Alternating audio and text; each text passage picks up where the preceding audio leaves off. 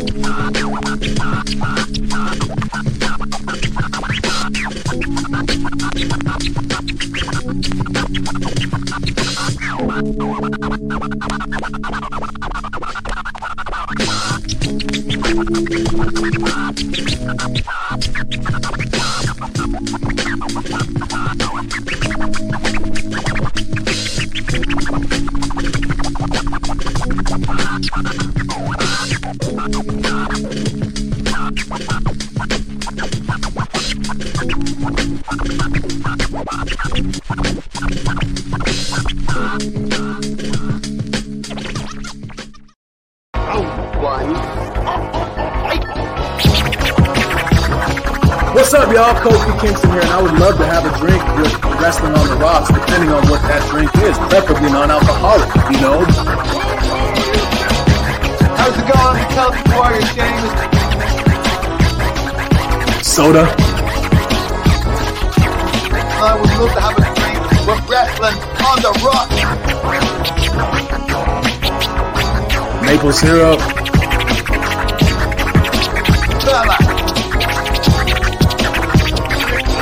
I would never have a drink with wrestling on the rocks. Welcome to the dive bar of the IWC. Welcome to Wrestling on the Rocks. I'm at Ref Marsh. We are at WOTR, the show. With me today is not Miss Amanda Jane for your Thursday Night Chaser, episode one. It is, in fact, the In Time Bros, the Bros in Time. Jeremy and Justin in time. What's going on, guys?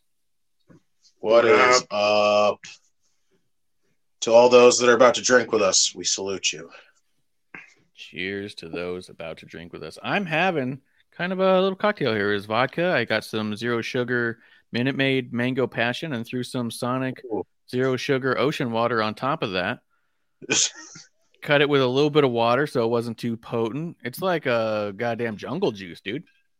Sounds like some like spiked kind of Capri Sun kind of thing. Holy hell. Yeah. Actually, it's, it couldn't be jungle juice because it's ocean water and ma- mango passion. So it's got to be like island juice, you know? Nice. Nice. Yeah, I'm into it. What are you guys drinking? What do you got in your glass over there? What's going on? Let's start with Jeremy. I've already heard enough of Justin. He's bothering me. Uh, I Oh got my- like three sips of water, but I also got a Fanta. Wanna Fanta. Do you want to want to Fanta? Yeah, I was so into that. Uh, the first time I ever had Fanta was actually in Germany, and uh, I didn't realize it had already hit America, and I was so confused when I got back. I was like, "What happened? while I was gone." Apparently Fanta made its way over here. Yeah, it all happened so fast. What do you got over there, Justin? We got sponsored, not sponsored of my own here. So good old Mountain Dew. Have you seen that uh, documentary about uh, Pepsi? Where's my jet? No. What? What is this? Sounds on, uh, interesting. it's on Netflix. Oh man, of course it's on Netflix, something I don't have. Oh, you don't have Netflix? Um, that explains No. it. It made me hate the Pepsi Corporation. I don't think it Oh, was supposed to, but I hate the Pepsi Corporation now. And it sucks because I think Dr. Pepper and Mountain Dew are my favorite sodas. That sums it up, I guess. So now I'm fucked. Damn. It's just going to be root beer and sarsaparilla from here on out.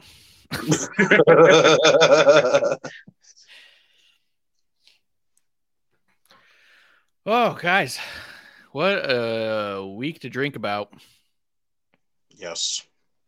yes. I want to know because you guys have been on here a couple times talk about it before. Jeremy, uh, I know you and Justin agree on a lot of things. What is your stance, Jeremy, on uh, Gargano? Uh, he's just sort of there, and the couple weeks of him having a whistle didn't really make any sense. Mhm. But I- I- you can't really say that he's been doing much of like anything important on television. It, he doesn't add anything, and when he shows up, it just seems like he's there to like remind people, "Hey, by the way, I'm Johnny Gargano. Uh, don't don't forget about me." So This weird. makes me sad. Makes His whole sad. story with DIY and Ciampa, all the way up to the Chicago street fight, was so fucking good. And literally everything he did after that sucks. Wow! Wow! That was it. That was the end of it. I mean, this is the most I've been uninterested in Johnny Gargano in a long time, and I hate saying that. Like I'm punching myself right now saying that. Did 'Cause you I- love the way and how that all came to be and the wedding and stuff? You got a kick out of that, right? 50-50. It had its you- moments. Had its Would you moments. be on its board if they called up Indi and put the way back together, sans Austin Theory? Uh, possibly. I don't know. I'd have to see what's going to come out of it. if it wasn't Yeah. as goofy as it was in NXT, like if it was just sort of like, I don't know, because it, it's hard to even say like how you make that group not goofy. Exactly. Like, yeah. And they've the gone wedding. really out of their way to get Indi to be serious in NXT. Yeah. So we'll talk about that some. But I've seen a lot of people be like, oh, let's get Indi Hartwell up there and let's get the way going and stuff. And I'm seeing what they're doing with Indi now. And I can't help but think that the best thing that happened to Indi was breaking away from everything having to do with the way. Not that she didn't learn a lot there, and I'm sure she lot, learned a lot from who she was with and, you know, ears open and all that. But her identifying herself now as is, I think, is a lot more long term to me personally. But Yeah. we'll get to that, I suppose. Oh, what was? We took down notes earlier. Oh, let's talk a little news. A little news to drink about. Let's do it. So right now the rumor is, and it has not been confirmed by any of the sources that say that they confirm stuff all the time. PW Insider said it specifically that they have word from somebody close to the situation, whatever that means, that Sasha Banks will be at Wrestle Kingdom 17, I believe is the number, right? Yes. Mm. Uh, they don't know what capacity. They just know that she's going to be there. I think it's kind of cool. I don't know if it, what it all comes down to. I think Triple H is more open to. I mean, clearly he's more open to a lot of stuff. Shinsuke's about to have a match with with Great Muta, Mm. retirement in Japan. It wouldn't be a total shock. Although, God, with a with a character like Sasha, do you think a pop return is bigger or less than if she's appearing other places? I think it's bigger. I don't think it really diminishes a like a return reaction for her. Like she goes anywhere, at this point, she's going to get a hell of a reaction. Yeah, I think it'll only it'll only boost the reaction that she'll get because a lot of people right now are I've seen all over social media. It's she's become more of like a uh, a 50-50 sort of thing. Like there's the people that are like, yeah, we want her back. Please just get her here. And then now there's some people that are like, if if she's leaving, just let her go. She's I'm just to the point.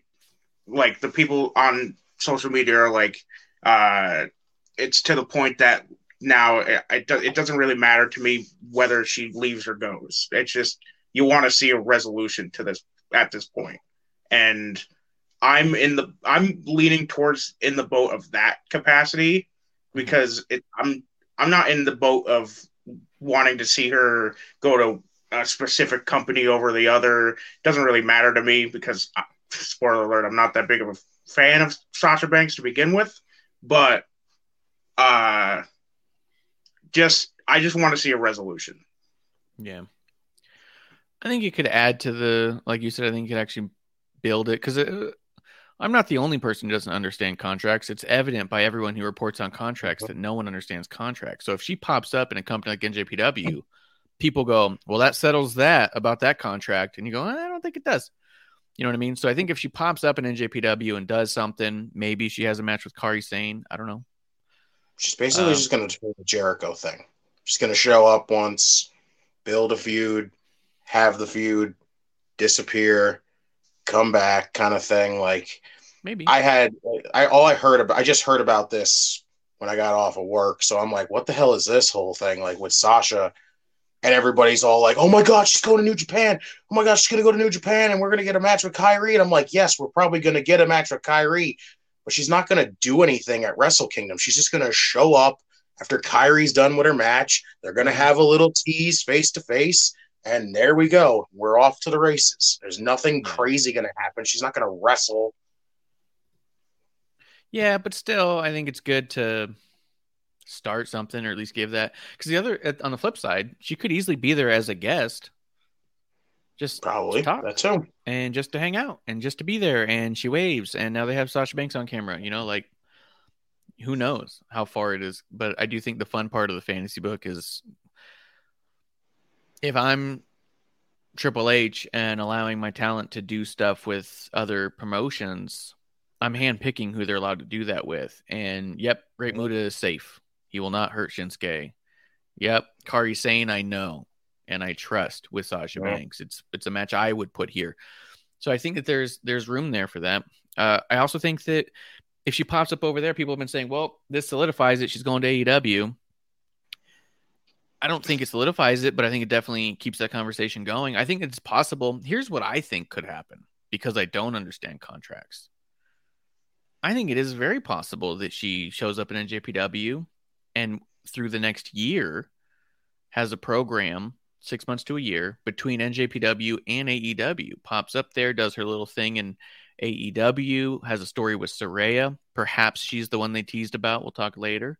Maybe she teams with Saraya. Maybe they turn. Maybe they have a match against each other, and then that's that. I could not see a future where Sasha Banks right now would sign anything long term. You know, She's too hot of a commodity, right? not just, But- not just if she shows up in NJPW and has a small program that's maybe even three months in AEW, now she can walk right back into Titan Towers, as it were, and be all like, "All right, are you willing to pay me what I want now?" You know what I mean? Because I also Oh, don't think that she wants to be Triple H took everywhere. Yeah. He's just it's it's just I, I don't think we uh, like should just be like she's immediately going to go to AEW just yet. Like I don't like maybe she will be the one like we're, we're going to talk about later on. I don't know. We don't we never know. Like I said, I'm glad I'm just I'm I'm glad I don't know. I'm just ready to mm. see what the hell she's going to do because we haven't heard a thing about her and it's going to be good to finally see her somewhere doing something. Yeah, And and, we know all she's we been know- training, which is great. Yeah, and for all we know, like her being able to go to New Japan could just be a like a clause in her new contract that she signed with WWE. Like it's clearly Triple H, like you said, is perfectly fine with sending his talent elsewhere to do appearances, like Nakamura going to uh, face Great Muta. Karl Anderson is still the New Japan Pro Wrestling Never Openweight Champion. which is still crazy to So think of. he's going to be wrestling at Wrestle Kingdom. So clearly he he doesn't mind having his wrestlers go somewhere as long as they he knows that the people that he's going at that they're going against is like not going to hurt them. Yes. Sorry. I don't have a ton to add to that because I think it's just I, I I I agree with what you're saying, and I think that this is overall good. Mm-hmm. Yes. And like you said, I kind of enjoy the not knowing part of it all because, like you said, it could be a clause. Like we said with Shinsuke, he's clearly not out of contract and going to be doing a very similar thing in a very similar time frame. Mhm. And if you look at WWE.com, she's still listed as part of the roster. So there's also every reason to believe that she still is under contract, but maybe they're being a lot more fluid and progressive in it than people are willing to give him credit for. So Maybe this was just something she wanted in her new deal. Maybe she wanted a new deal, and this was what something she wanted. And then, hell, again, you give Sasha Banks what you want, what she wants at this point. yeah, because I mean, Jeremy might not have been a huge fan. I don't think we can disagree though that she doesn't have a star power. You know, I think that Oh, WrestleMania main eventer hmm yeah. isn't just handed out to everyone. CM Punk never got that. Yeah. That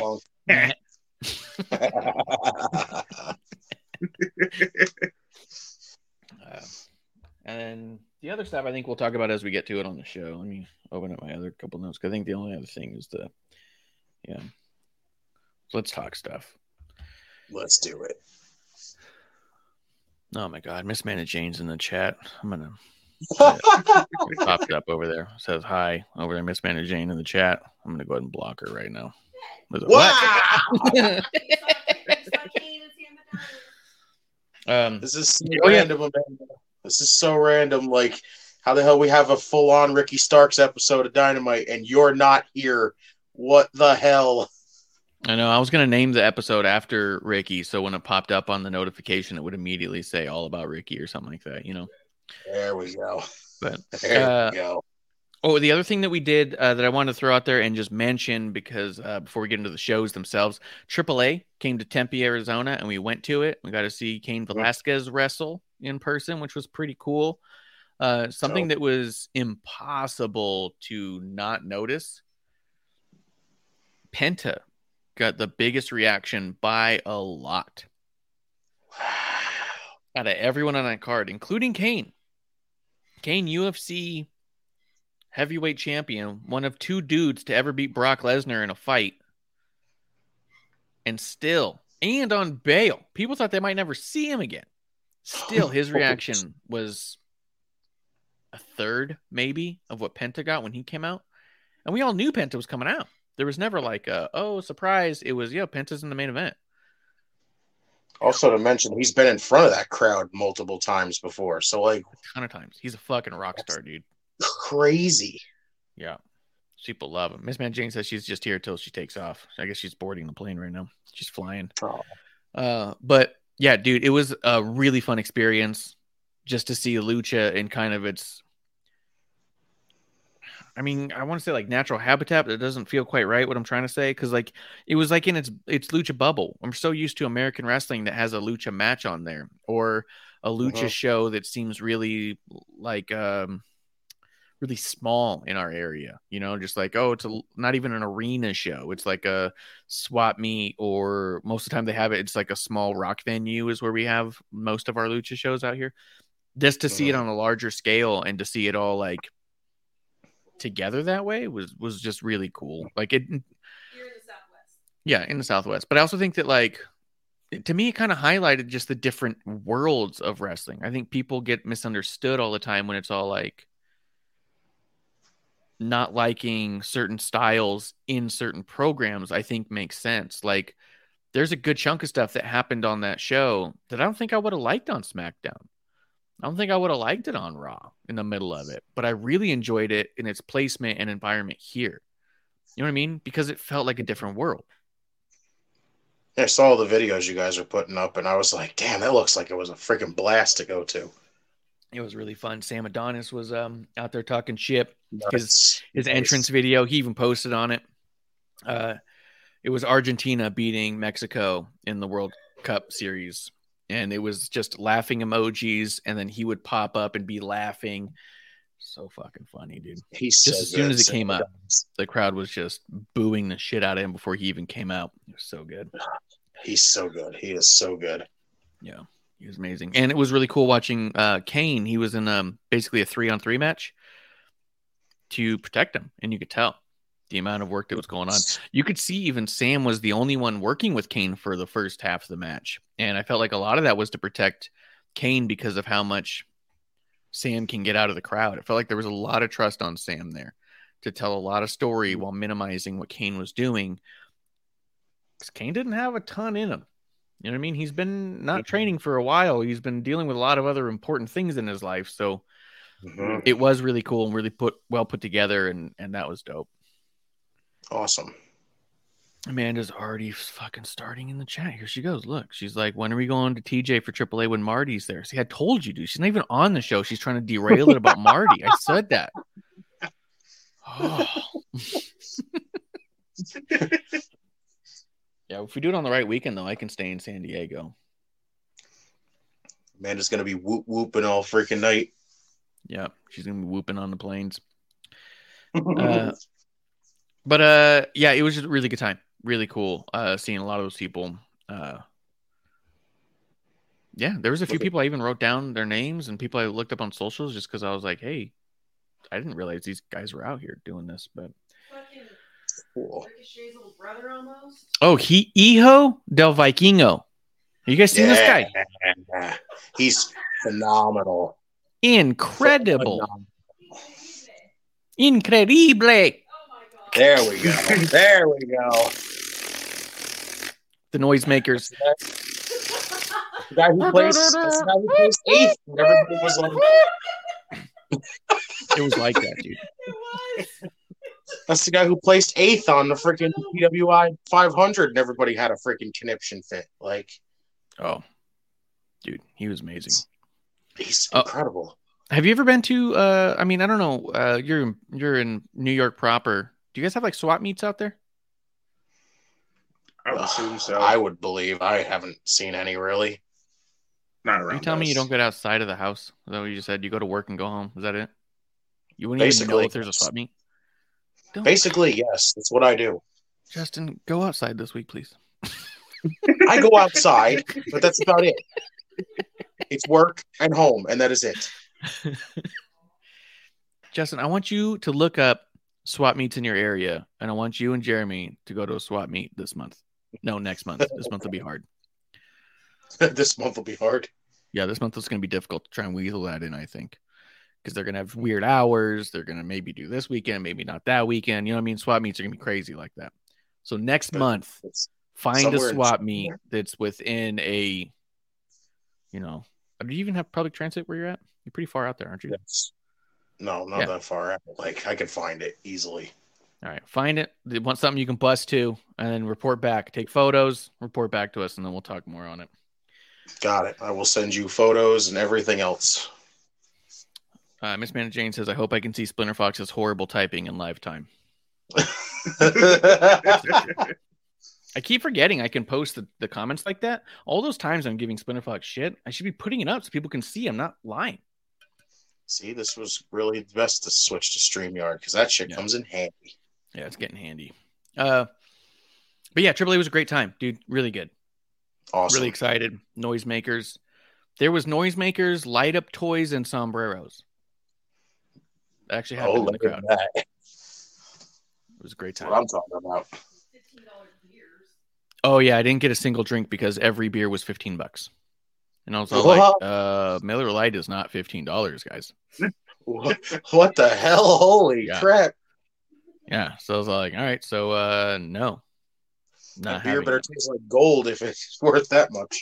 I know.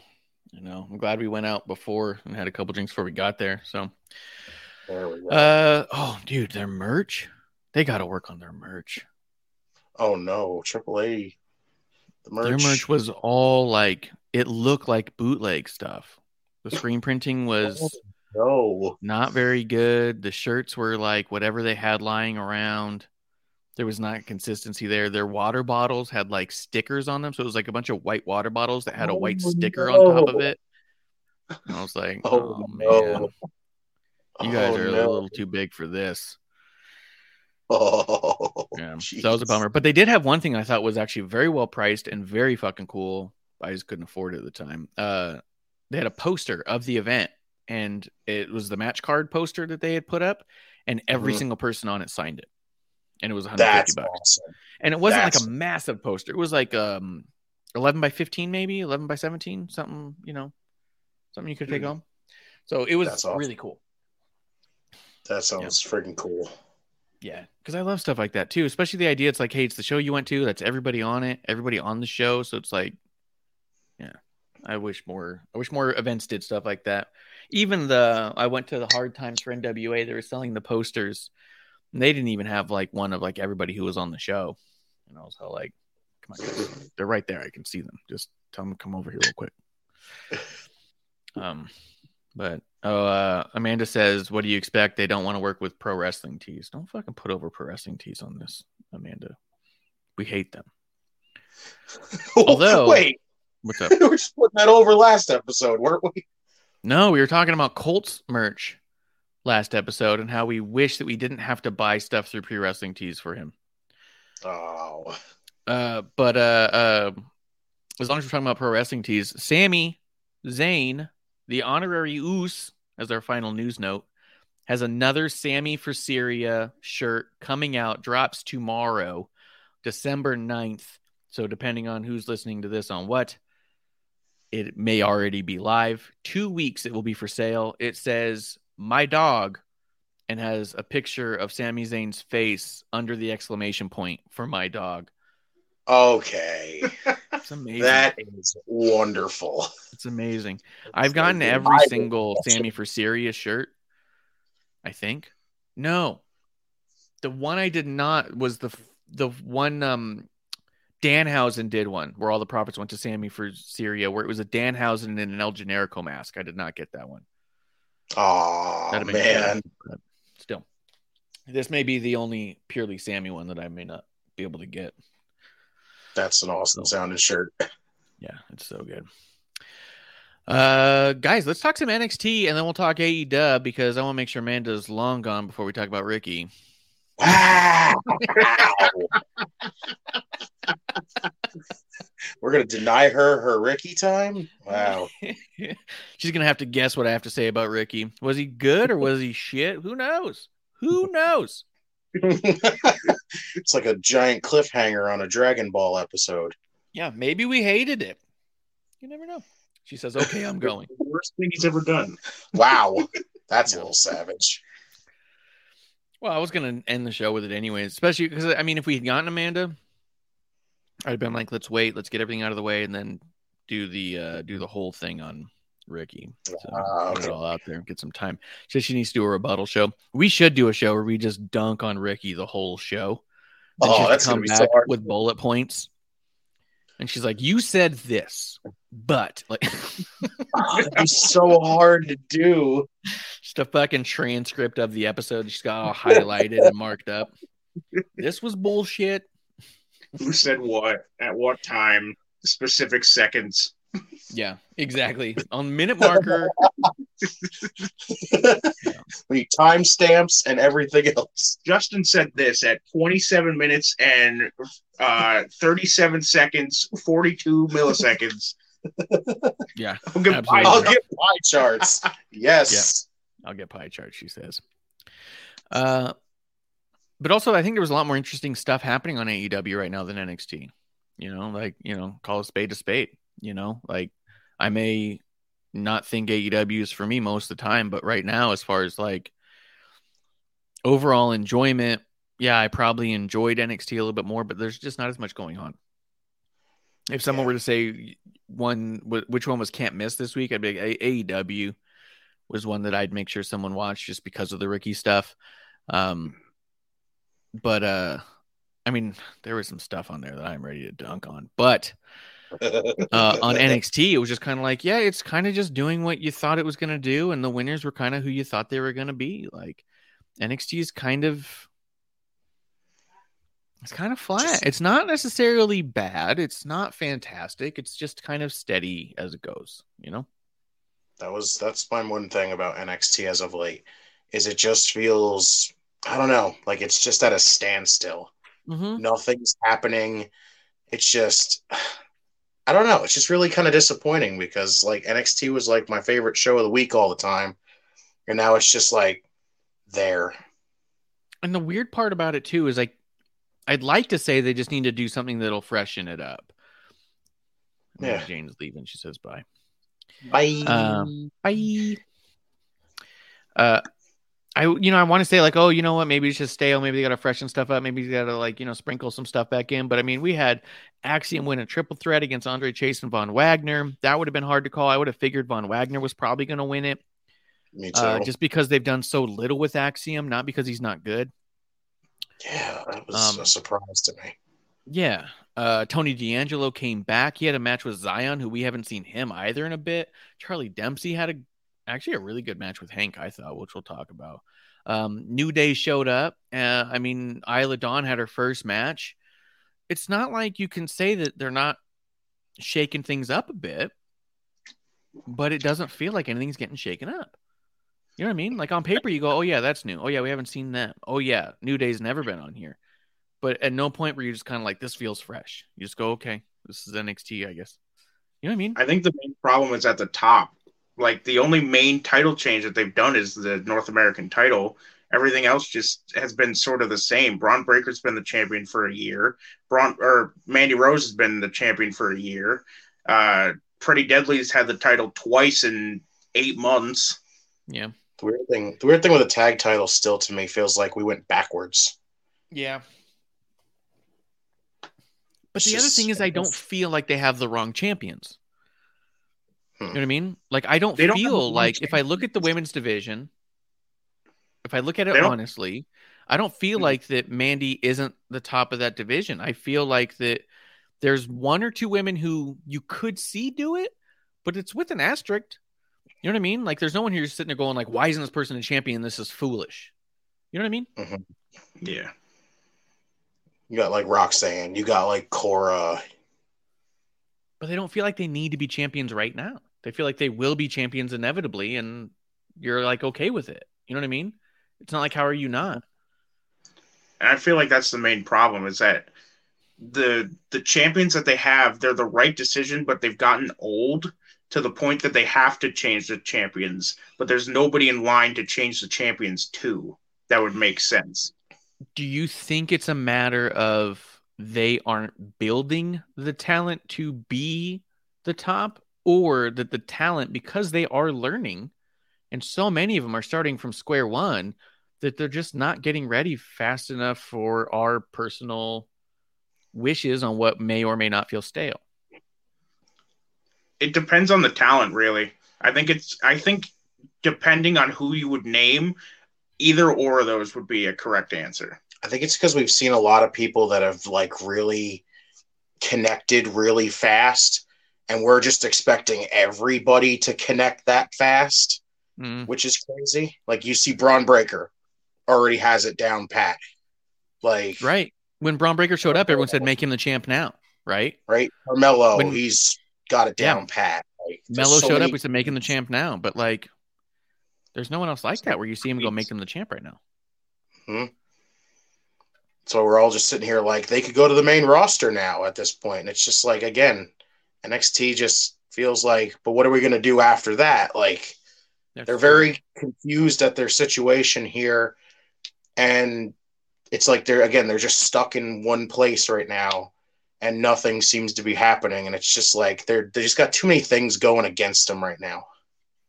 And it's kind of interesting too, because when you say it like that too, that there's more people on the roster that we feel like should go to the main roster than we feel should be the champion. So it's almost like being a champion. It still means something, but I, Mm. in a way, going to the main roster doesn't necessarily mean as much as being champion. We've actually built the importance of the championship to be greater than just the act of going to the main roster. Where before Mhm. it was you become champion, hopefully, and then once you're champion, okay, now that means you're ready to graduate. Where now it's like, no, no, no, the NXT champion's very, very important. You can still learn stuff on the NXT Raw or on the Raw or SmackDown rosters. So you don't have to be good enough to be the champion to be there and still be learning and make your progression because we also if we don't see you as NXT champion now, then we also don't see you as SmackDown champion now. So we are going to uh-huh. give you that leniency when you get to the main roster to say, "Yep, let's keep it growing, put you with other talent, fresh veterans, like let's we're like super forgiving in that way as a fandom, which is kind of kind of interesting. We we hold the NXT championships to high regard and calling them to the main roster is a also a thing you can do. I think we've always done that. Everyone's done that. We've always looked at the NXT titles and said there's just they're still just as big as every other title. Like yeah. And, And, I, I feel like that that's, that's what Right. NXT is like. They're thinking of their title as like we're, if we're going to put a title on you, we're going to put you on a bigger platform than you were previously, but you Mhm. still have work to do. Which, in some cases, like what we have now, most of the champions don't need to be there anymore. Bron is ready, in my opinion. Mandy Yeah. Rose and the entirety of Toxic Attraction are ready to go up.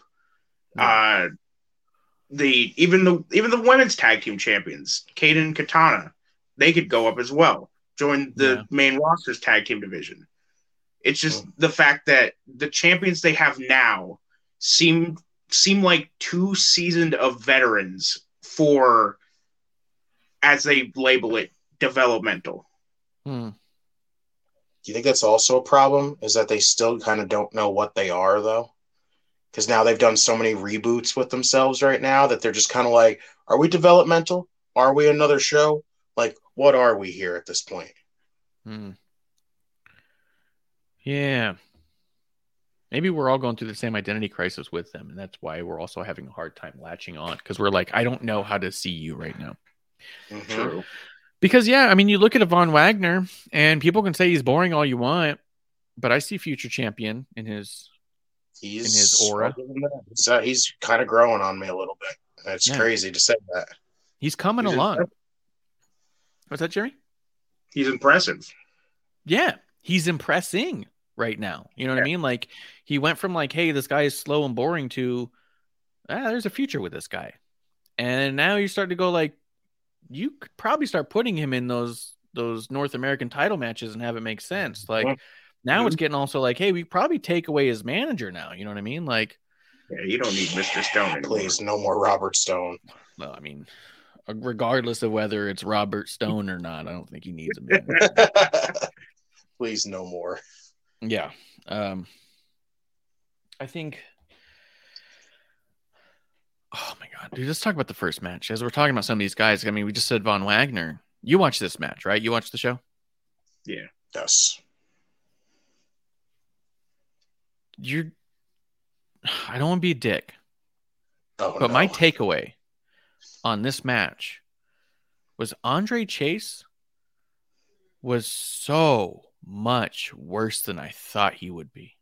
Oh, no. I've not watched many of his matches. I skip him a lot of times because I go, I'm not into the character. I don't like this teachable moment thing. I he seems like a like a knockoff EC3, and EC3 is already a knockoff to begin with. Uh, and I was like, so you know, some of the character I kind of like dig, but it's overly cartoonish in a lot of ways, super cartoonish. I was watching the match though because I was like, you know, I like Axiom, I like Von Wagner. I want to see who's going to be in this match. I'll watch it and I could not believe how slow, how uncoordinated, how much he missed things. It was like watching someone on their first day against people who've been there a while. Like, why are you in here? It definitely shows. He is very slow. I thought he was going to be so much better. I thought he had to be getting it done in the ring if they're Yeah. investing so much in him because they're investing a ton. Chase U is revolved around him. Without him, that's 20 storylines gone. You have people in the crowd waiting for their moments to come out and do their Chase U shit. You know what I mean? Like, where what happens to Thea and Duke if Chase goes away? Right? They're investing so much in Chase, they're putting others around him to be equated to him. And then I saw him wrestle and I went, What? That's my one issue with him. He needs to turn it up. He's too freaking slow. He does like whiff a lot of stuff. Like it's just like I don't know. It's like he's he moves like a robot. He's like this, and I'm like, why the fuck does he move like that? There's no way in hell that sweater contains him that much that he can't move. Yeah, he's wearing a sweater. He's not wearing chainmail. Like I think the Yeah. character's there. The character's there, but it's just like I don't know what the wrestling. It's still kind of like kind of comes off there, but then it's like nope, not there. And his character's gotten better. While those around him are getting more exaggerated, he's becoming less exaggerated. He's dialing it down. Which I was talking to producer lady about this mm. when we were watching NXT. She was like, "Oh my god, Thea Hail." She's like, "Can she just fucking turn it down by like fifty percent?" She is a lot. She is a lot. She's a lot. And I was like, "Yes, but I feel like there's I feel like it's so I I feel like I'd rather have somebody where I would where I need to say you got to turn it down a little bit than try to figure out how to get someone to turn it up. And so I was like, so I feel like there's a lot there to mold. She's also a hell of an athlete, and she had a match this week too, and she did great. So you kind of go, well, there's a lot here. And if the problem is you're fucking way higher energy than we want you to be, then it's a lot mm-hmm. about turning it down till you hit the right temperature versus some people where you're just like, just crank it up already, you know? And Andre Chase has brought his character down some, which has made him a lot more interesting to me. Hmm. But in this match, I was like, you don't belong here, dude. Can I just be brutally honest here? Yeah. I'm not even digging the whole thing with Duke Hudson. I'm really I hate not. everything with Duke Hudson. I can't stand it. It's, It's- I, I can just feel where this is going. It's like obvious where this is going. Duke's just gonna turn on both of them, and it's just gonna be that whole story of what you didn't think Duke Hudson was an asshole. Like, Do you think he goes back to being a poker player? He might just go back to being a regular guy on the roster at this point. It's Well, not gonna last. Duke was the poker player before. Do you think he turns on Andre Chase and then says some sort of like, "You got to know when to fold him"? he could. He could. Don't say that too loud. Shawn Michaels is always listening. That's a good point. They'll be, That's a good they'll be throwing him up there with freaking Baron Corbin and being having have, have them have like a poker off with each other. That's true. Uh, but be so impressed that Duke Hudson will join it and make a tag team with Baron Corbin. I do feel like more than ever at the end of this match and the end of this episode, I absolutely think it's time to dissolve Chase University and all of its uh, all of everything around it. Just dissolve it and rebrand everybody who is a part of it. I don't think we're going anywhere fun. I think Andre Chase was such a fish out of water. I'd rather you say, "Hey, dude, let's go ahead and scrap all this stuff you're investing in and actually work on what what's going to matter." Because I, the walked away just problem- thinking Von Wagner were pretty dope, and Andre Chase shouldn't be on TV. That's what I thought after this. I think the main problem with Andre Chase is that he works a style that he's not used to. Like I feel like he's like you said, he's so slow, but he also tries to do really high flying, quick moves, and they, he mm-hmm. just looks awkward trying to do them. Yeah. That could be. It's like it's, it's like it's not his style, and he's like, "Look at me, I can be different." What do you guys think of the Scrypts vignette? No, Yeah, no, I, it's so hard to take the character seriously after I just watched him be a fucking butler for months. The whole script it's thing. not is- even. It's not even like it's a different style. It's just, it's just Reggie in an oversized mask trying to sound intimidating, but doing the same flipping moves. he sounds does like the- he's it- ironic for a character named Scrypts. He sounds like he's scripted, and someone else is reading his lines. Yes, It's so weird. Like, I'm trying to think of any other um, repackaging that was that jarringly obvious and like Disappointing terrible. Yeah, and same time. disappointing. Maybe like fake Diesel, where they said we're bringing back Diesel and Razor, and then you get two dudes who are not Scott Hall and Nash, and you just kind of go, "What are we? Why are we doing this?" Like, because the the vignettes were so interesting. You're like, oh, Yeah. who could this be? And then it, Yeah. they come out and it's Reggie in an oversized mask. yeah, that was such a. Soon as he came out the other week, I was just like, he literally like stole we get here? Serpentico's mask. It literally looks like he took Serpentico's mask and just fucking wore it. I immediately just like I was like a balloon. I just deflated in the seat Yeah. I was sitting in. I was like, "Ugh, are I was- you kidding? I was dumbfounded. This guy walks out here, and I'm just like, "This should be an awesome reveal." He walks out, and it's Reggie, and I'm like, and that was not what I wanted. No, I would have preferred diarrhea. The thing is, is I like Reggie, and I think he's so good and talented, and everything he did with Carmella was awesome, and everything he did in twenty four seven worked. So when they did all this thing, and it was who could it be, who could it be, and I was like, oh, maybe it's somebody dark like Vincent and all that shit, right? Then it's Mhm. Reggie in a weird mask, I just went, what? Do, what? What are we doing? Yeah, Who like thought- fuck, I- man. I like wanna know Shawn Michaels thought it. is back there. What are you doing? I don't know what's going on with Shawn Michaels Such a anymore. disconnect. And, just- and then the fact that he's a he's a he's clearly a heel. He's talking about demolishing all the chosen ones, which is very similar to What? what Karrion Kross is doing on the main roster. But he's talking about demolishing all the chosen ones, and he's doing all like I said, he's doing all these high flying moves. How can you boo a guy who is that Fucking impressive in the ring? Yeah, makes no He's, sense. he's doing Molly go rounds off the top rope. that's my thing. And you, you expect people to be like, "Boo! What are you doing?" That's my thing He- with Reggie. I wanted I wanted Siri. I wanted to see what serious Reggie is. But it's like this still feels like goofy Reggie.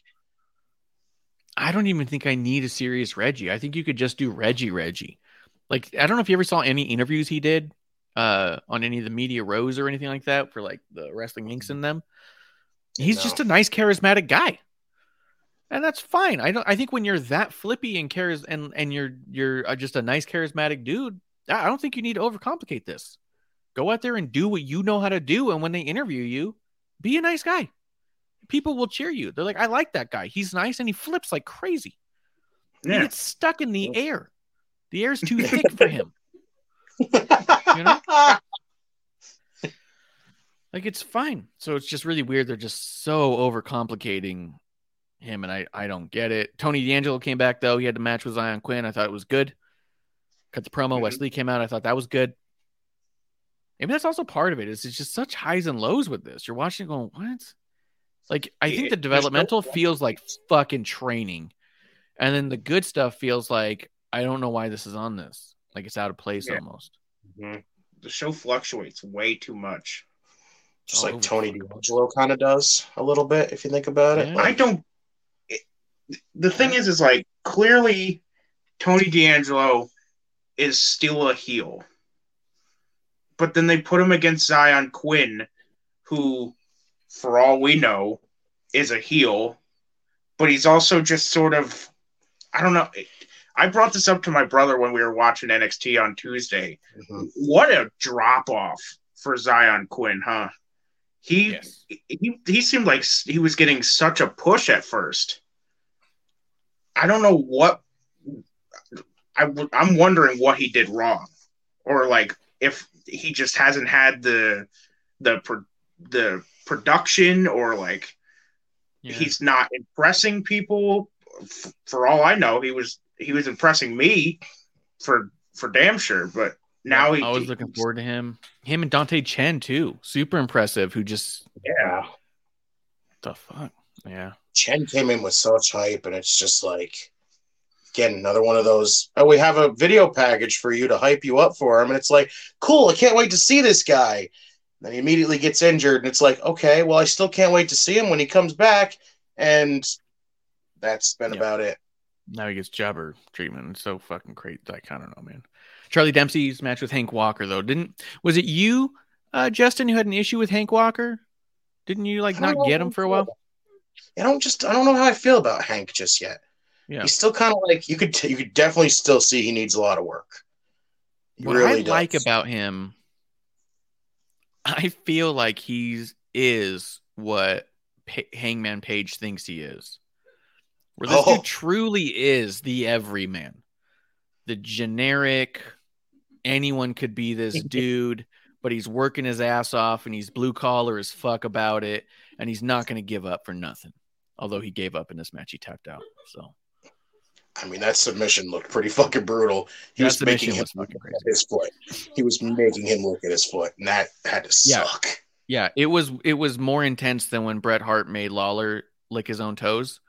This was this was like that, but like from reverse. He would like scorpion legged him into his own foot in his mouth. So I don't blame him for tapping out. Uh but actually I liked the match and I'm digging Hank Walker as a character because I also don't think that they're putting the fucking world title on him and making him seem like he's an irresponsible drunk. Like I think that this is how you can do that character well, where when you see him, you go, I like that guy. He's got gumption because I'm old school, you know. This was a solid showing from him. I'll give him that one. He definitely had a good one in here with with Dempsey, and I like the Gulak, the little Gulak tease. I don't know what the hell's going on with that, but Yeah. very Gulak interesting. scouting Dempsey. Can you imagine though, just from a kayfabe standpoint, Gulak shows up, you're a young upstart, and you just twisted this motherfucker into a pretzel, just a twisted cheese bagel from Dunkin' Donuts.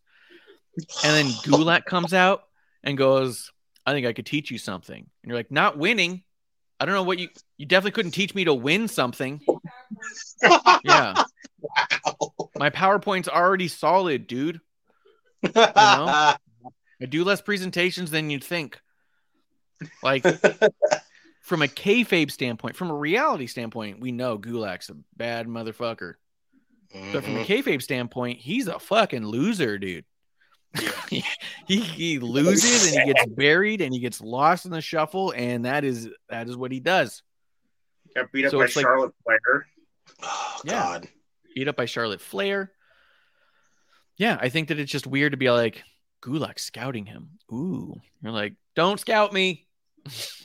Please, go back. no. Please go back. Turn around. Go the other way. Turn around.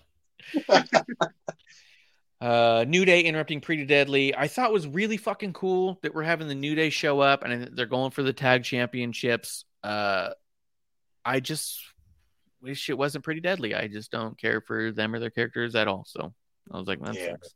It just felt weird. Couldn't agree more. Just Yeah, felt very Tyson Mills right awkward. away. It's just like it just felt like Pretty Deadly's got no competition because they've already ran through the only what four teams we have in the division. Yep. Bring the New Day down because we need a tag title match for Deadline. And I was just like, uh, all right. Yeah. Um. Yeah. I think it's cool that New Day's doing a thing, but yeah, outside of New Day, there's. I don't know. I kind of hope New Day just win. Yeah, I think it'd be great if they just won. If Dolph Ziggler can win the NXT Championship a year ago, then the New Day can win the tag team titles. Hmm. Let's come back to that. Let's shelf that for just a couple segments. Isla Dawn versus Thea Hail. Isla Dawn's uh, NXT debut. Debut. Uh, Alba Fyre came out at the end and tried to beat shit out of her. Alba Fyre is one that you could reasonably say should be a champion right now. But you also could reasonably say if you're not going to make her champion, just call her up. Yes, Yes. also.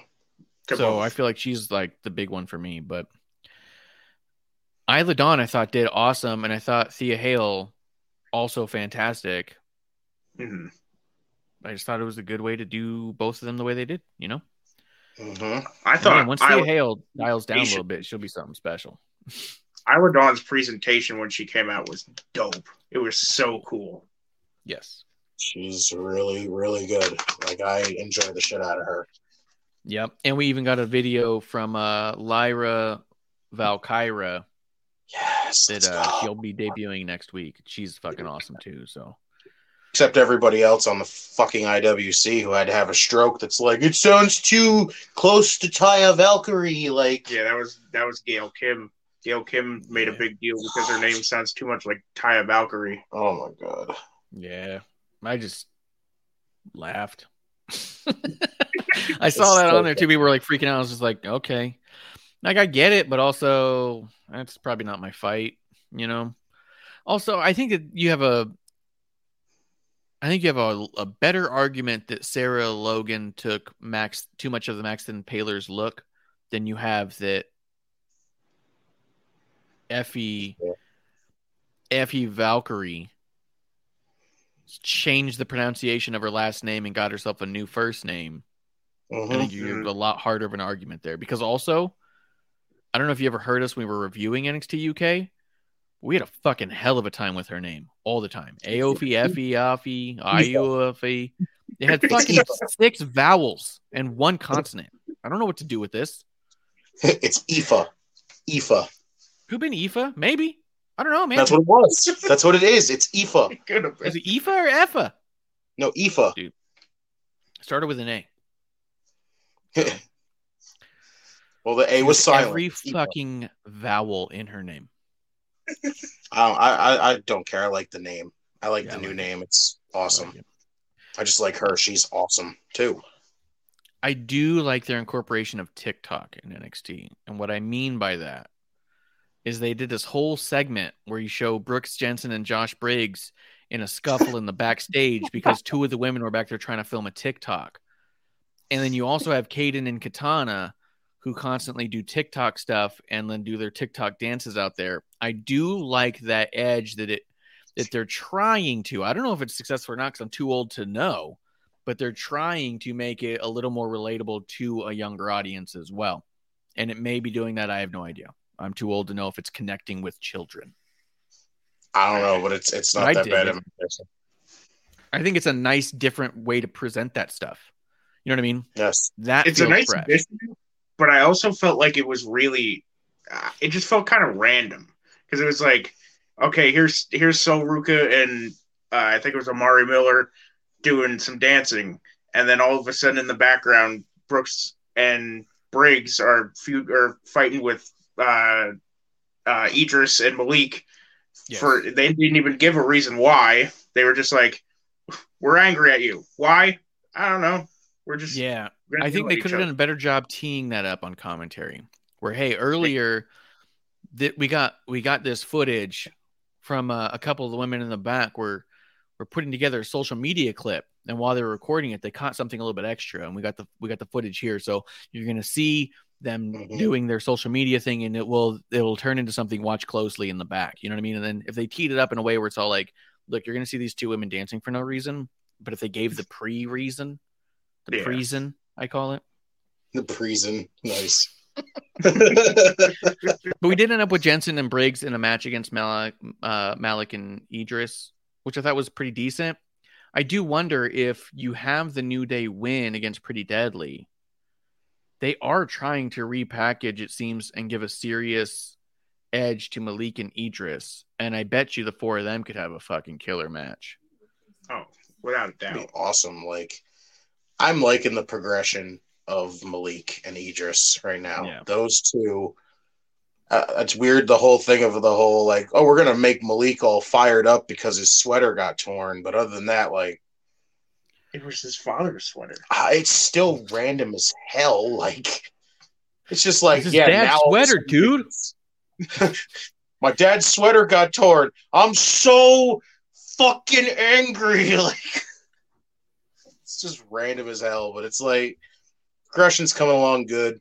They're go. They're connecting very well together in ring wise. So yeah, Yeah, there could be something there. Uh, Indi won against Fallon and, and Wendy Choo in the triple threat, which is who I thought was going to win. They're definitely doing a good job making Indi seem more serious. I like that so much of Indi's stuff is like classic old school. Her finishers are all just old school finishes, where it's so like pile driver over. You know what I mean? DDT done. Like it's kind of like the anti flashy. You know what I mean? I don't mind that her finishers aren't flashy. I just wish that her finisher wasn't as boring as kill or Karrion Kross's crosshammer. I hate that finisher so much. I'm sorry. Crosshammer. Yeah, Yeah. She, she won on Tuesday with just the elbow to the back of the head Oh yeah. or the forearm to the back of the head. And that's just Karrion Kross's finisher as well. And I hate that fucking move with a passion. It is so dumb. Kross's finisher is cuddle puddle. He big Cuddle spoons the guy.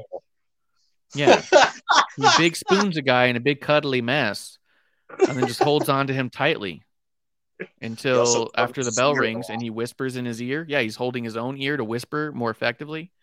He'll put on. He'll grab a microphone, sing that like how that lullabies works? and stuff. Yeah, Does it really enhance the whispering if you cover your own ear? yeah. If you cover your own ear, you can whisper better and then talk loudly into a microphone. Okay, I'm gonna remember. I'm gonna remember that one now. Yep, but you're gonna need to. Yeah, that's the technique. Uh, but yeah, every time I see at this point, because Kross has just been sitting there holding dudes for so long, I was like, "This is a fucking cuddle puddle, buddy. Like, let's do it." uh, Spinner Fox is here. He says, uh, "Indi finally, she needs to win it all. Damn it, she's one. I could see them put the title on her and leave her in NXT for a year and get better.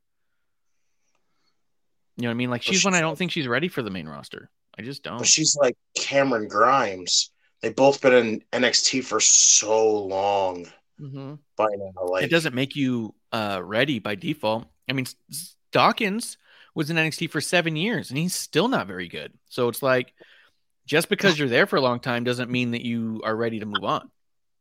Wait, you don't think Dawkins is good? Wait, it's because I watch him. Wow. I like Angelo Dawkins. He's so loud and obnoxious to begin with, and then his moves are literally shit though. that my buddy used to do. Kevlar used to do on the trampoline, the jumping with the spin, where he gets no height and no spin, so he might as well just do a almost- cross body on a dude.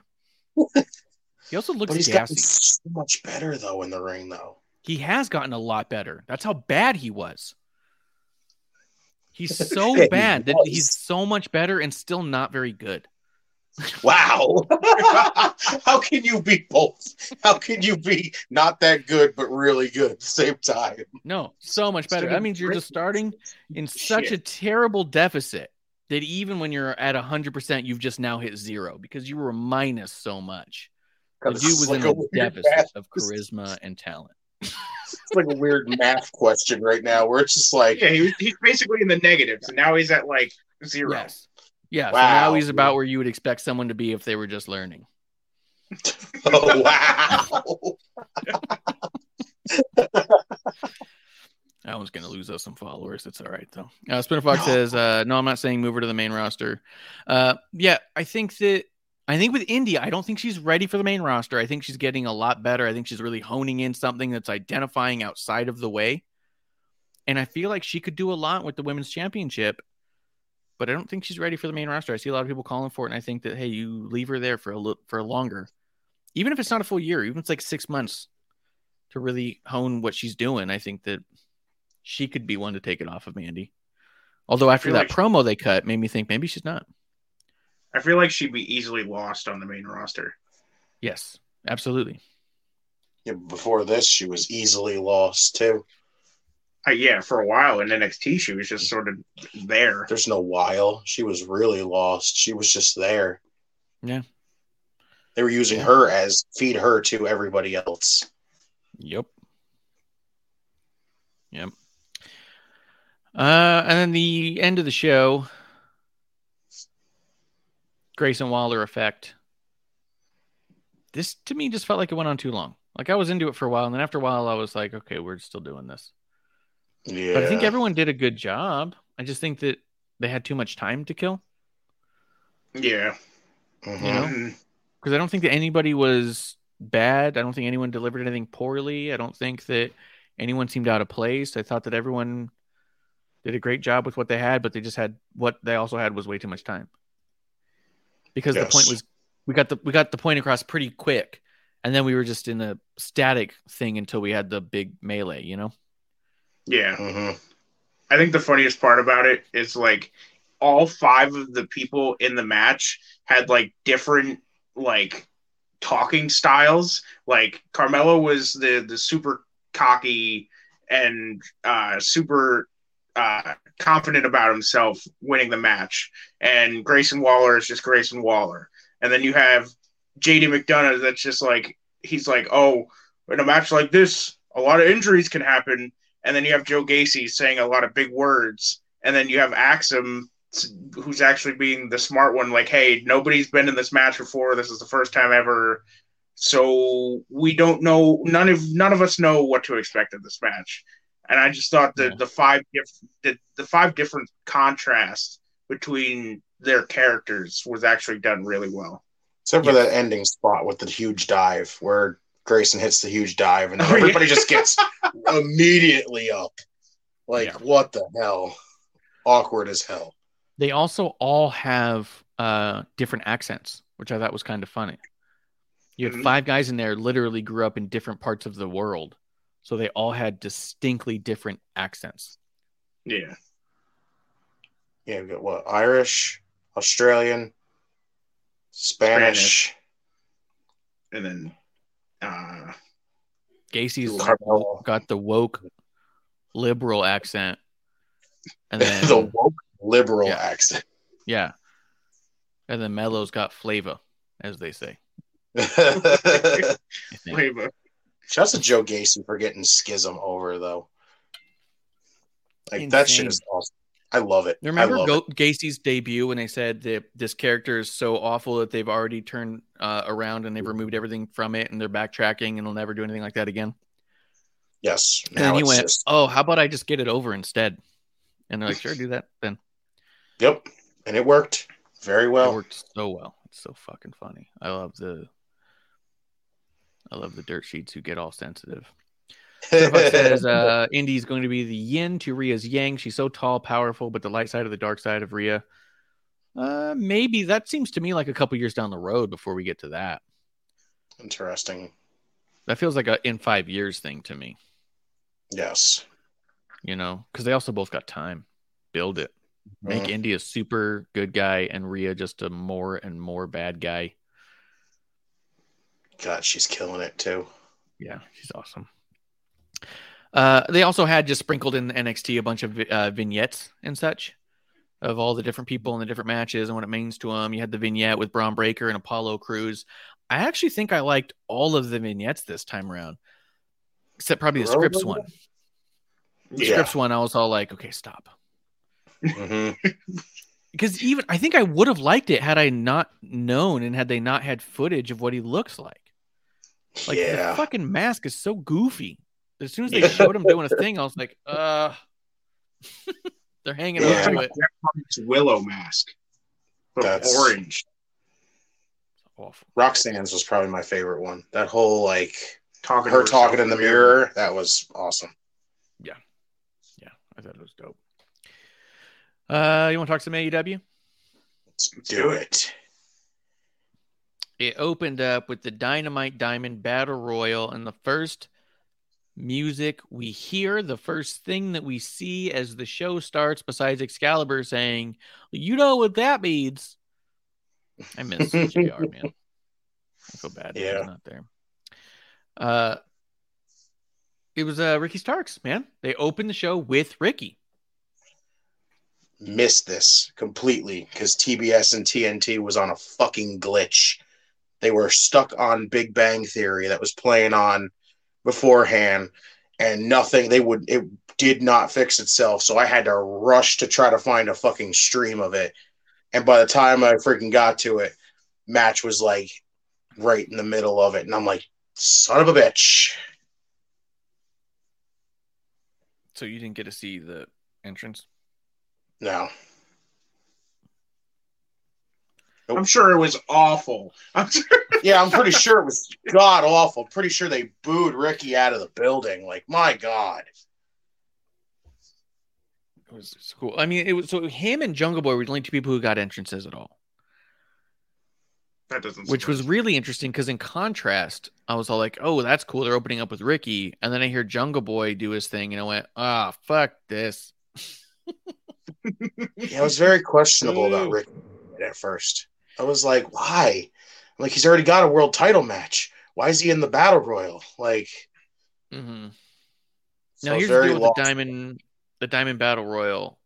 This is this is where the the a lot of the stuff, a lot of how we got here fell apart, but how we got, but but getting there was great, right? So hold on, let's see real quick And Spinner Fox. Um, please know the show was bad. The only match was Joe versus Darby. Regal's goodbye was sad. You know EW won't be around for long. Match that was good.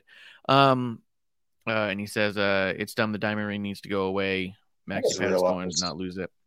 I just realized they gave it away that it was going to be Ricky, if you think about it. Because they literally said the winner of the Dynamite Diamond Ring gets to face MJF whenever. So kind of gave it away that it was going to end up being Ricky. Well, it made me think that it shouldn't be Ricky because Ricky's in that tournament. That too. And didn't Yeah. he win it? Or are we still going to Yes. have that match against Ethan Yes, Page? that's, that's, that's literally next week. No, that's already happened. Ricky yeah, won he the tournament. Ethan. Yeah, he won the tournament. So he won the tournament to get a shot at MJF and then Which enter the battle next week. royal to also get a shot at MJF. Yeah. Yes. The, the match the next battle- week at, the match next week at Winter is coming is now for the title and the ring. Yes, which is stupid. Yes. Yes. You know what I mean? Like it Yeah. here's what here's the the part to that that is sad to me. It's next week. MJF versus Starks. The winner gets the ring and the world championship. Do we truly believe that they're going to give MJF after giving him a customized, albeit shittily done and poorly made PWT's oh. iron on Burberry piece of shit belt that doesn't even look as doesn't even look tacky like they went for it just looks poorly made do you we really think they're going to go through all that and then have ricky take it in a week No, there is no way they're giving it to Ricky. It was obvious they weren't going to give it to Ricky. And here's the other deal spinner fox asked this question so ricky is going to face mjf twice. It's so dumb and bad booking. That's just it. He's No. not. He It's wins two things to get one match. So what they did was they had avenues set up to get two different number one contenders to face MJF outside of the ranking system that already gives them a number one contender, they could have had three rivalries brewed out of this. And instead, they said, let's give them both to one dude, get him out of the way, and then figure out what's next. Because we don't know. Like, what the fuck? Yeah, this you- basically said they just wanted to get the ring out of the way because literally they said the winner can face MJF whenever. But this is literally just we don't want to wait that long. Let's just get it over with. Give it to Ricky, and that way we could do two things in one and just swipe it off to the side. Yeah. How do we get the ring back on MJF? Because the world champion wouldn't be in that match. And how do we get Ricky out of this equation? Like, that's what it feels like. And Spinner Fox says MJF is already overlooking Starks. He mentioned Brian. We already know he's facing him at Revolution. He goes, they should have had Brian win the Rumble and then beat him for the ring and then give him a title shot at Revolution. Something you could even have Brian win the Rumble and say he doesn't want that fucking ring. It's tacky and it's gaudy and it's not my style. You keep it, but I'll see you down the road. You know what I mean? Mhm. And then MJF Yeah. keeps it like a heel would. You're damn right I'll keep it. You know what I mean? He's a bad guy. He doesn't need a reason to, to have it. You don't want it? Fine, I'll keep it. You're an idiot. I want it. So I'm keeping it. You're dumb. You could have sold it or something, moron. Like you could just be a cocky, arrogant piece of shit like he's supposed to be and also keep the ring that way. But instead, they're going to fucking wipe Ricky's face in the mud. Here's the part that that bothers me about it the most. After this match, MJF comes running out to say basically I'm not giving you the ring. You're going to to face me for the ring and the title. And then Ricky Starks. I already tweeted about it, so I feel like that I I've already given away the lead and you already know. He fucking destroyed MJF on the mic. He Yeah. I want you to know this legitimately made this legitimately made MJF look incredibly like just he has one note and that's it. Yes. That's all it does. This looked this felt like exposing the Emperor has no clothes. Yes. He literally said the Ricky literally said he's like the low hanging fruit. And he's like, how much longer can you like use that Yeah, the running. I'm like, I was like, damn. I'm like, that is so fucking true. Like, I'm looking at this and I'm just going, holy fuck. Like, MJF really is just that one note and that's it. There's nothing else to him. He says the same shit of, oh, I'm gonna take digs at the crowd. Oh, I'm gonna take digs at your state. Oh, I'm gonna take digs at your team. Like, Splinter Fox says MJF is reading too much IWC and using it in his promos now. Also, I'm not saying Ricky Starks is a drinking buddy because I doubt it, but he said everything I've been saying about MJF for the past two months. everything I've been saying about him. He laid it out much better. I'm not a professional talker. I'm a he drunk must on be YouTube. listening to you, Splinter. MJF must be listening to you, Splinter Fox. When he called him Young Rock, I was like Baby Rock. I went, holy Pebble. fuck, he's listening. He's listening to this fucking Splinter Yeah, Fox get- over here. Get it right. It's the pebble. Yeah, he called him Pebble, just like Splinter Fox been calling him Baby Rock and Pebble. I laughed at that. I'm not gonna Yeah, lie. that's what I'm saying. This promo felt like we wrote it. Let's go. MJF listens to the show. Let's Yeah. go. Uh, Sprinter Fox says MJF said what, what I've been talking about for weeks. Dollar Store Rock. Uh, to yeah, that's what I mean.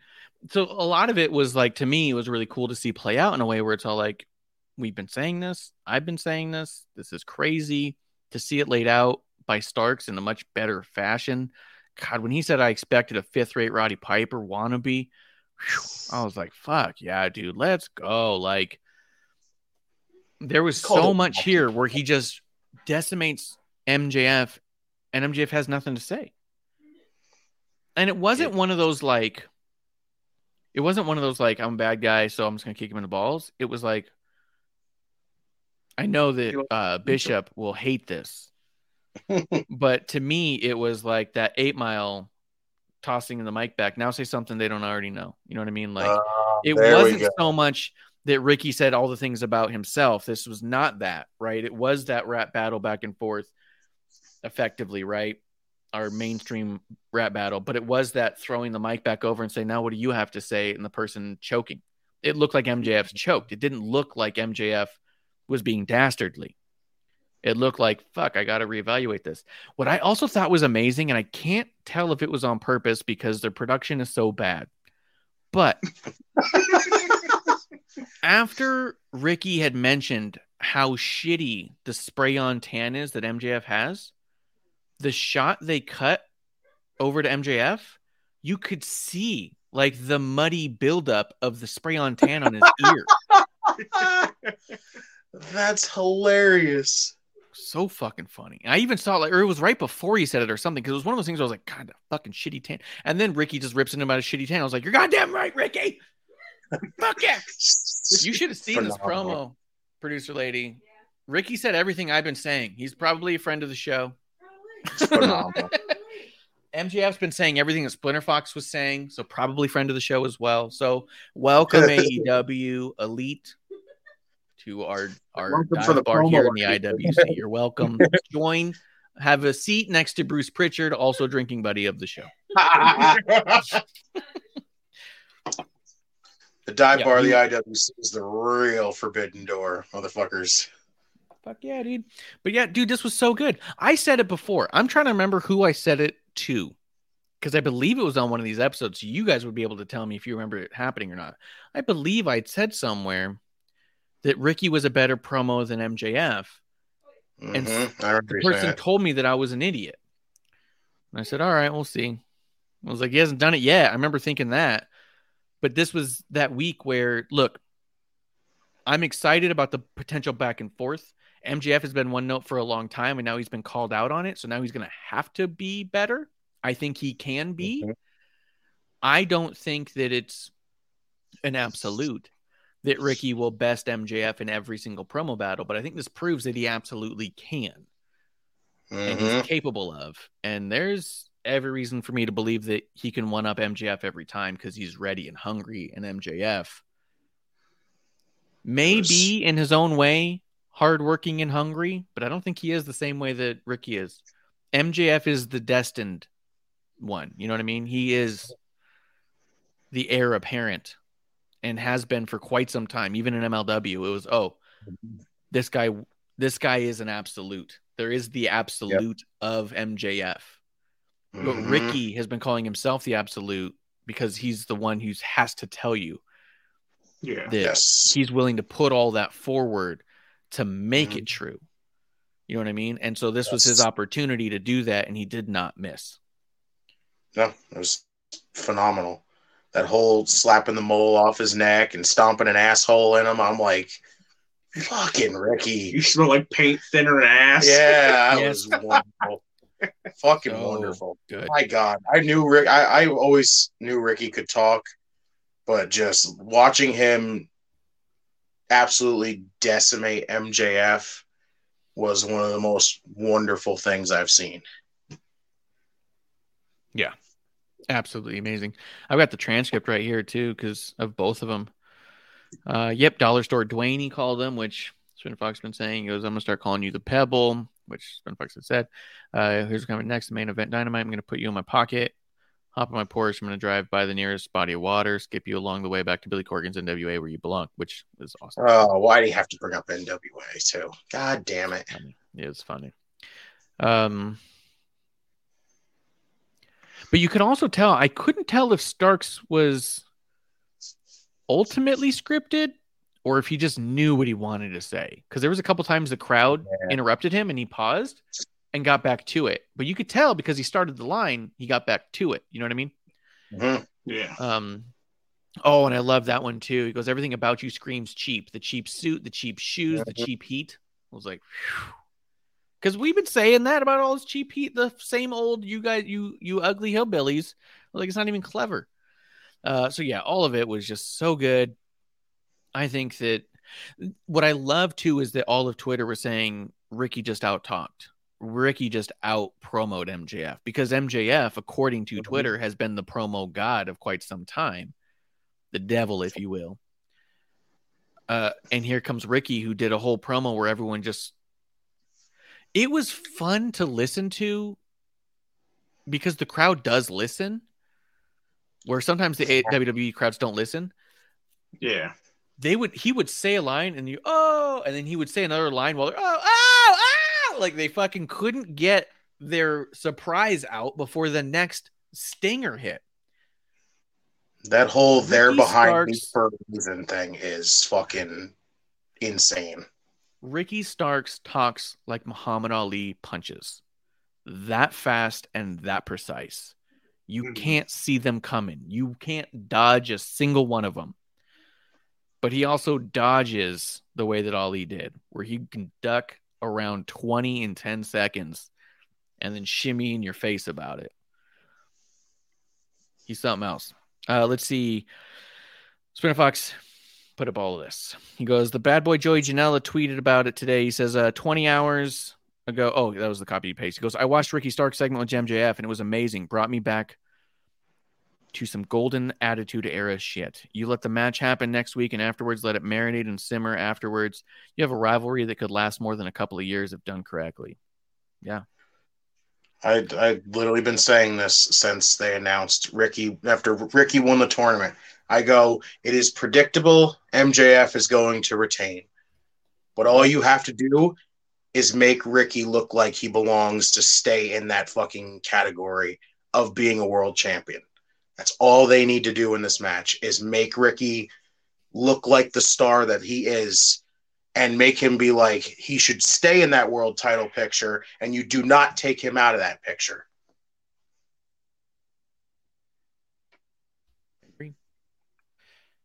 Just writing down the title to our episode today. Go.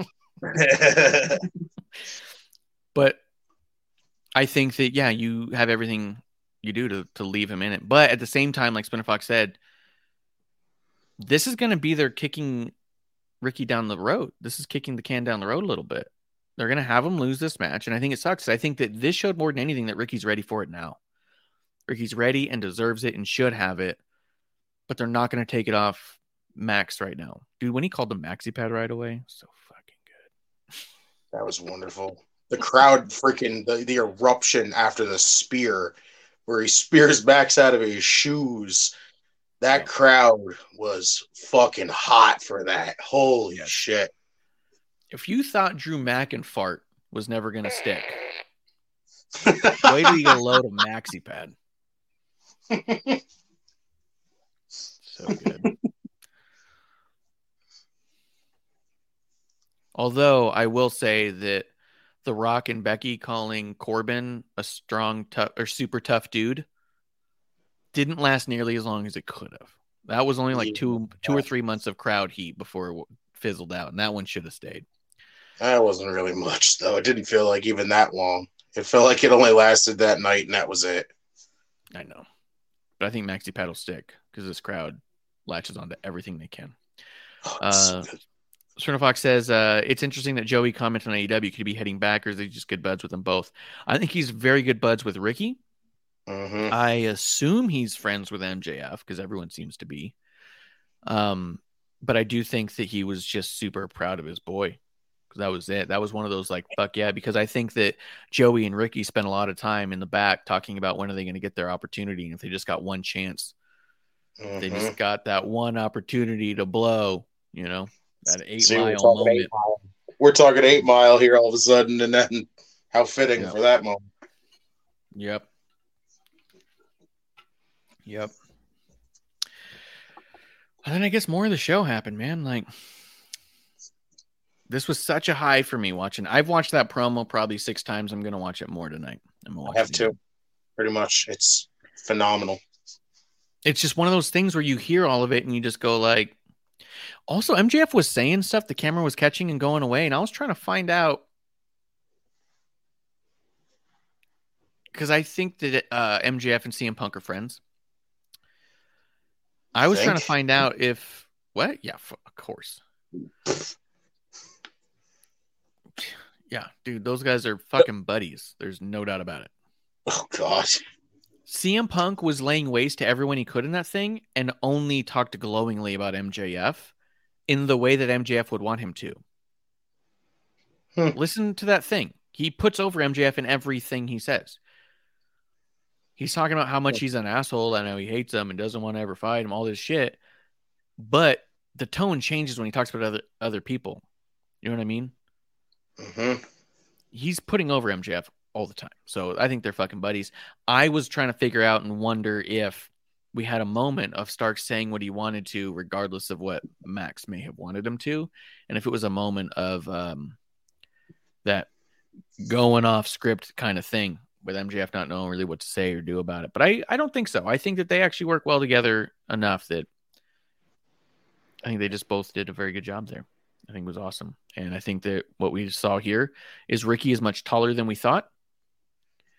Yes. You put Ricky Starks with fucking Brian Cage and Will Hobbs so fucking much, we'd think he's Johnny Gargano. he's not. You stand him up next to your world heavyweight champion and you go, oh shit, you got ourselves an Austin over here. Yes. Yeah. Uh, let's see. Phew, other stuff happened. Moxley backstage. So they do this thing. Was this the? This wasn't the video, right? I'm just gonna move around because there was a lot of shit I didn't care for. Moxley does his thing backstage. Was it? Oh, we'll go to the TNT Championship match. We'll find it. Uh, Samoa Joe, Darby Allin. What do you think of that? Awesome. It was. I thought it was a great match. Talk about it 'cause I don't remember any of it. I watched the show yesterday. I don't remember it even happening. It was. I I absolutely loved it. I think Joe with the TNT title is still a really interesting thing because I, I, I still question why they took it off of Wardlow, but then I was just like, yeah, Wardlow's momentum kind of got killed really quick. So you kind of got to just freshen it up, let Samoa Joe run with it.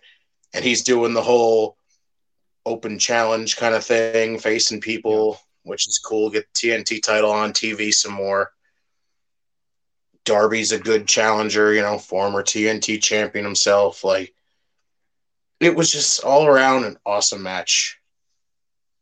Samoa Joe's already having a better TNT title reign than Wardlow did, which is sad to say.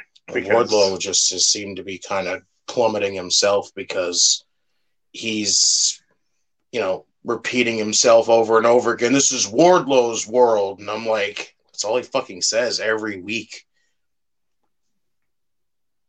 Yeah. I saw a cool meme someone posted about Samoa Joe and Darby, and it showed Darby just looking all fucked up and punched up. Um, but I, I also I agree with what you had said about Samoa Joe is already like probably the most meaningful TNT champion they've had. Like in short order. Uh, Yeah, Fox does say this. Joe's getting ready to leave. Uh, next, his best match in AEW so far would be funny if Joe is back in WWE when Twisted Metal show releases. I was wondering that too. I don't think that Samoa Joe will stay past his contract, but I wouldn't be surprised if he had a three or three or five year contract. Yeah. Again, we I don't, don't know how long understand. it's. It's only been like what, like a year he's been there so far, I would say. Yeah, that's what I feel like. So I feel like that. I don't think he'll renew, but I don't think that. Um, I don't think his contract's coming up. But Unless they start doing some big things with him out of nowhere. He's Yeah. I don't see him staying either. And didn't Wardlow come running out here? Yeah, Wardlow sprinted to the ring. Yeah, after freaking Darby gets killed on a muscle buster on his fucking skateboard, which had to suck Mm. so much. On the wheels of his skateboard too. I had to hurt like a motherfucker. That's also like really dangerous, especially with what happened to Tyson Kidd. Yep.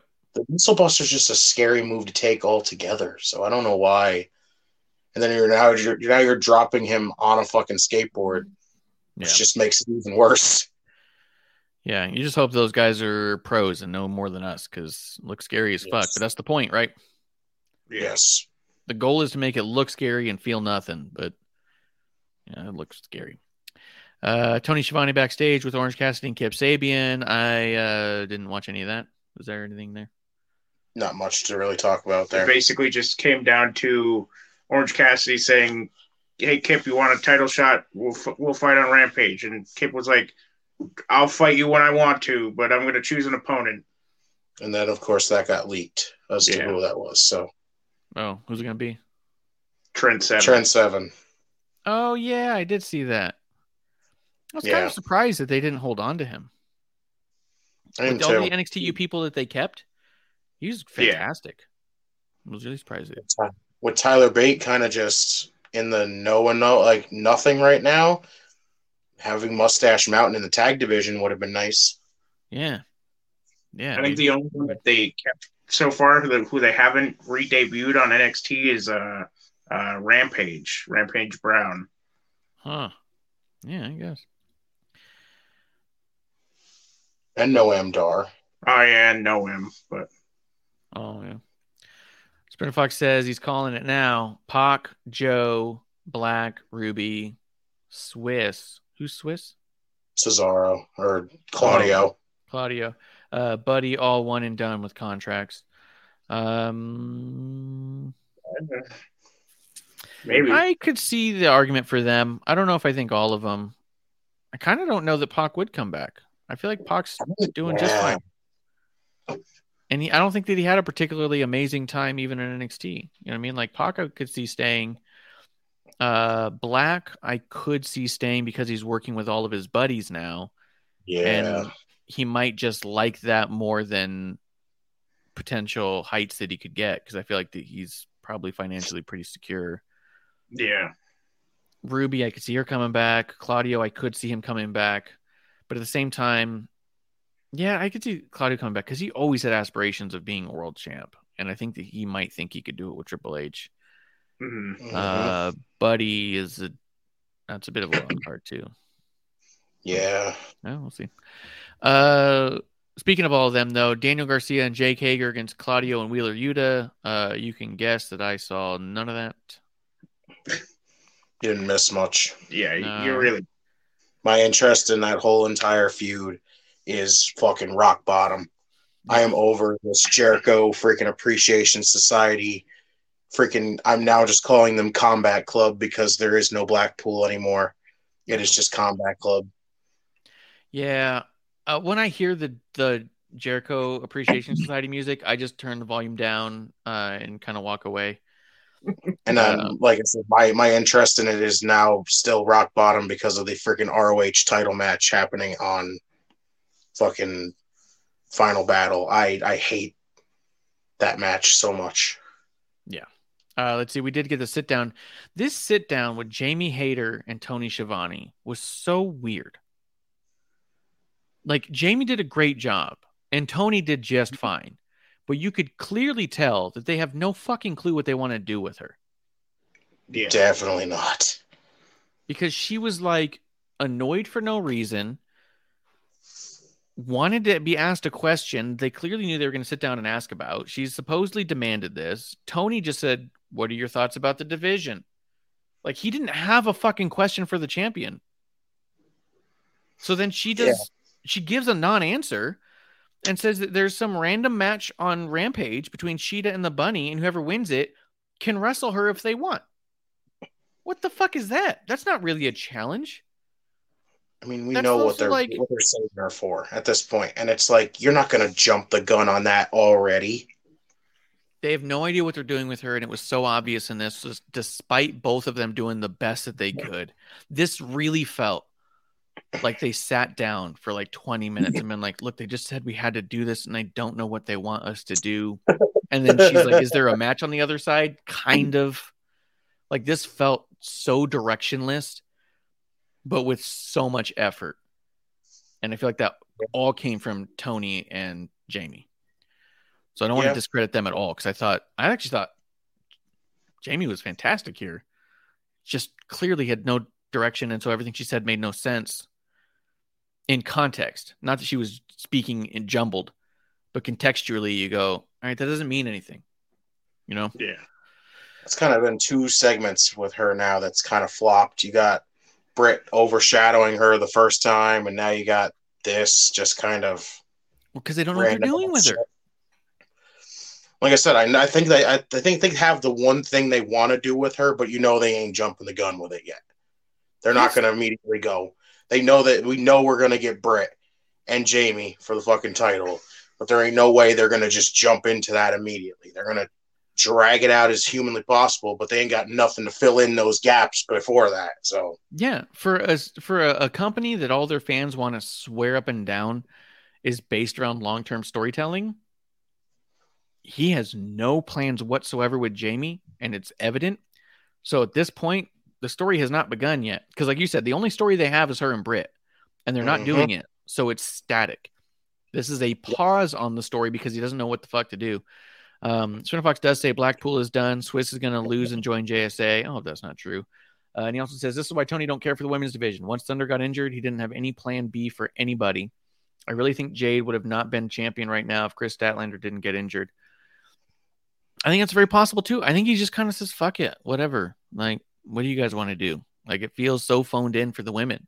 Even the trios match Jade Cargill and the Baddies, Red Velvet and Leila Grey versus Kiera Hogan, Madison Rayne, and Skye Blue. We don't even understand why Kiera Hogan was kicked out of that group, but she was, and now she's leading this other group, and we don't know why they're together. So I didn't watch this match. They basically kicked Kiera out. They basically kicked Kiera out because she didn't show up for the fucking Bow Wow thing at first, and that was and it was That fucking stupid. I don't give. Yeah, basically that's really all it is. It's just weird because you have Jade Cargill and effectively one, two, three, four, five jobbers in a segment. so I didn't watch because I was like, I don't need to see a bunch of jobbers and Jade Cargill out here. It doesn't mean anything, and Jade's team's going to win.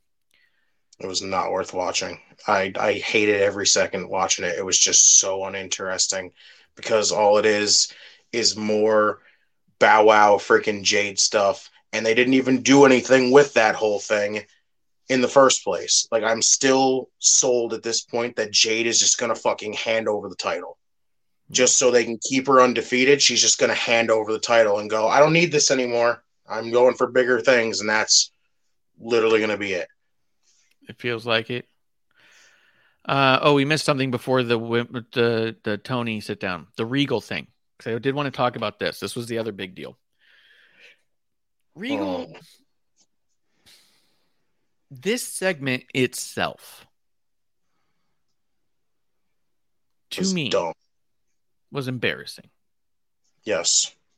because this felt like well we jumped the gun and i forgot to provide context and answers so let's retcon answers in a scenario that wouldn't really have happened that also doesn't fix the timeline so basically the thought was regal turns on the blackpool combat club and then mjf turns on regal so two weeks before turning on the combat club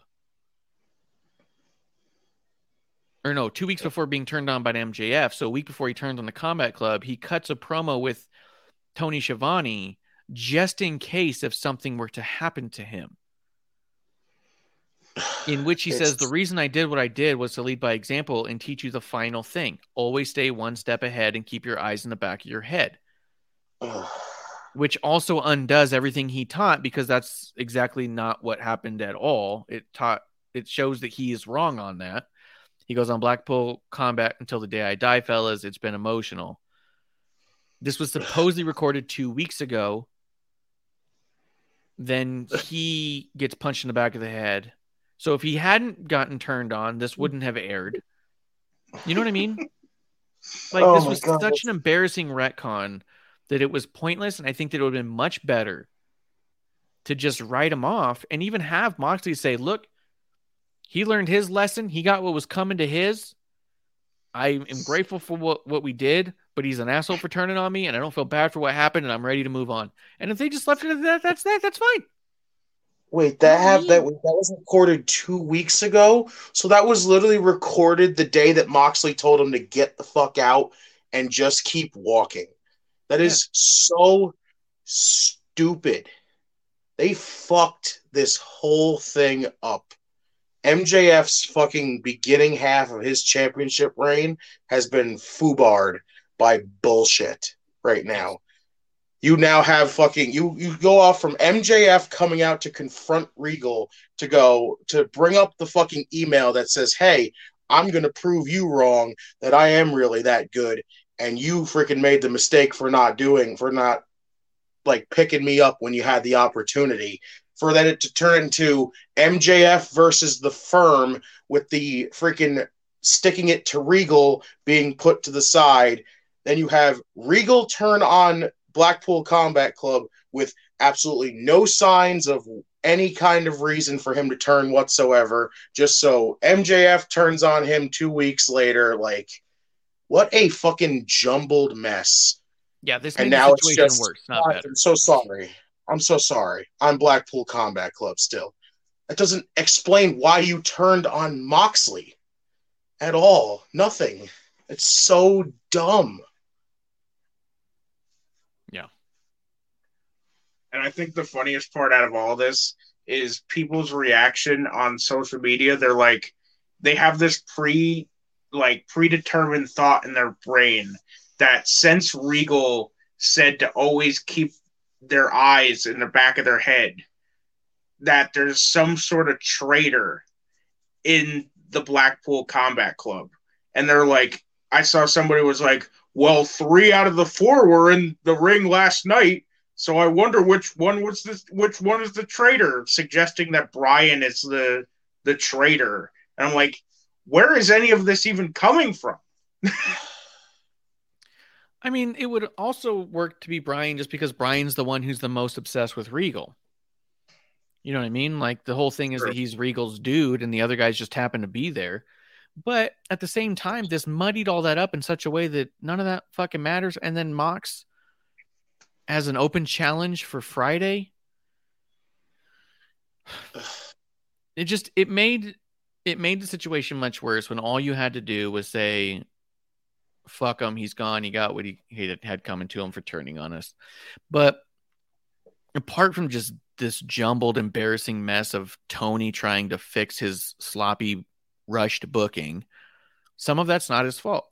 Some of it is that he's been working well i mean it's all his fault because he's been working with regal we know now since october. So he's had two months to sort this out he's been working with regal since october about not renewing his contract and he talked about it on the roh media call um Oh, Spin Just Fuck don't- has a weird verbiage thing. He said to teach Moxley final lesson to be two steps ahead and to have an eye behind your back. It was dumb. And side note, Brian has never entered from the face entrance. Oh, he's always entered from the heel entrance. Yeah. That's interesting.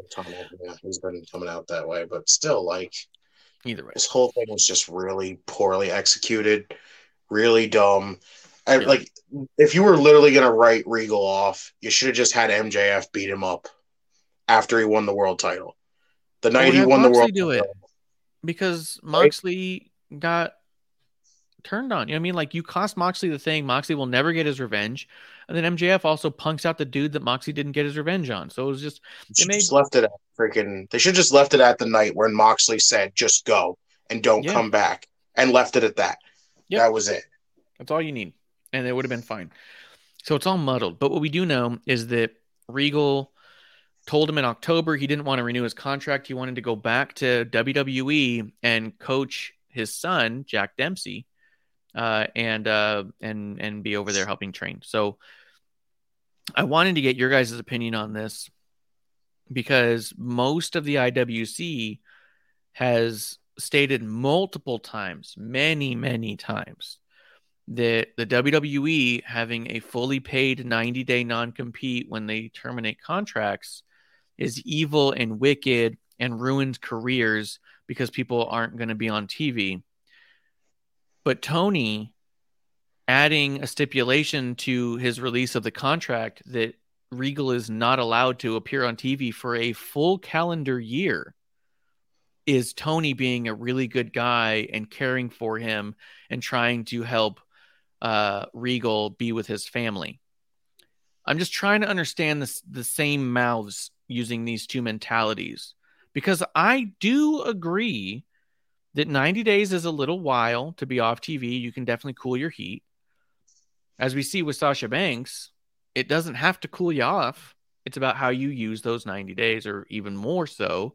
It's also three months paid to allow you to set up what your next move is going to be so you don't have three months unpaid. Uh, Renee, by the way, was paid for a full year, not 90 days, uh, which we know. But this is not only are you not paid by us, you're not working for us, but you're not allowed on TV for a full year because we want because Tony's trying to pull a power play, but people are trying to say that it's him being a generous guy. And how much of us really believe that Triple H was chomping at the bit to get Regal back on TV and not to get him in the backstage, anyways? Yeah.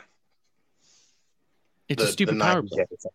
The 90 day thing would have been better than a one year fucking wait.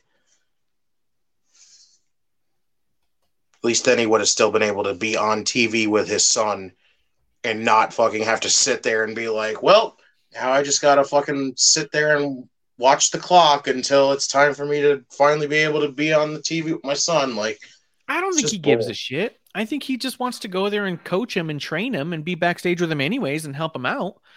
And I think he I mean, wants to do what he was doing before, which was largely off screen. Yeah, He that's only had to do mainly a couple his focus, then- Yeah, that's mainly his focus. Then, if he just wants to just go back there, be with his son, and get him going, and doesn't involve him being on TV, then so fucking be it. That's fine. Then he doesn't have to worry about the damn contract because he's not on TV. I think Yeah. he's literally just said you can't be on TV for a year.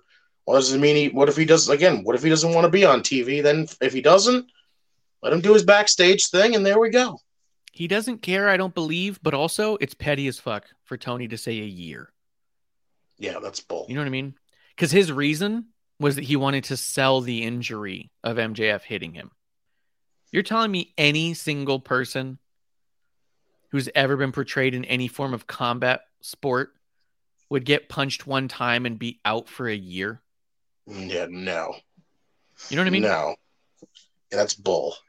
It Like, should have it's been either 90 days or it should have been anywhere from 30 to like 90 days, and that's about it. Yeah.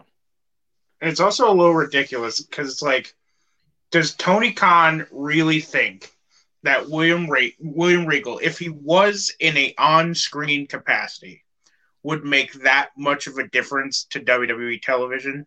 Like, let's say let's say if Triple H did bring him in as an on-screen character as like an authority figure, like Raw gener- Raw and SmackDown general manager.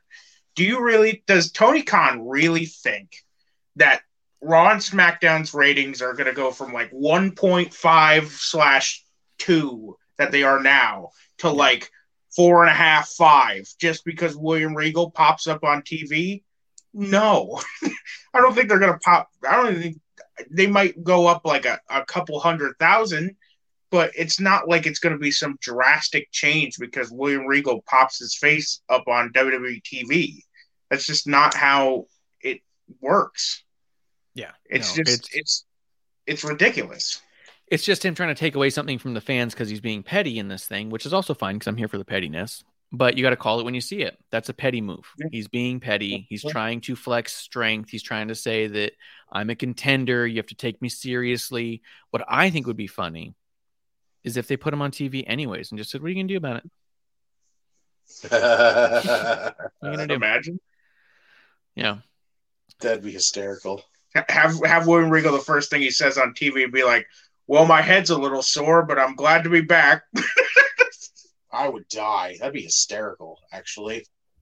it'd be so good. I came back with a wicked headache, but happy to be back. Like, I felt like I got blasted in the back of the head with something, but here I am.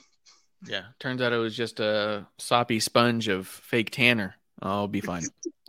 God, that'd be so weird. Because what if they put him back in NXT as like the GM, and he like he's in his office and he's got his brass knuck thing, but his knucks aren't there. he just goes, "I left him in Florida somewhere." Like, No, he- he's got his brass knuckles, and they just got stains of tanner on on on the knuckle part.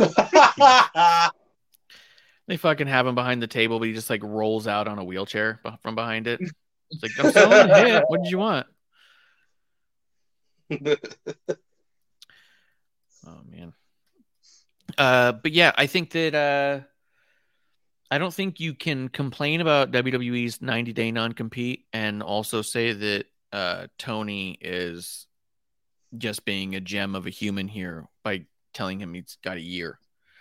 Um, I don't think that Tony's being a bad guy necessarily. He's just being very petty guy and trying to assert an alphaness where there isn't one. So he's just coming off like a little barking dog. He also. I think the other thing that that uh, uh shit, what was the other thing? Just take a drink. Technical difficulties. Technical difficulties. Take a drink. The other thing that Tony was complaining about was that Triple H showing Regal on the War Games thing, the supercut. In there, he was saying like, I just think that I'm being so accommodating, and I didn't think that that was very, very much in the nature of being uh, with as accommodating as we've been.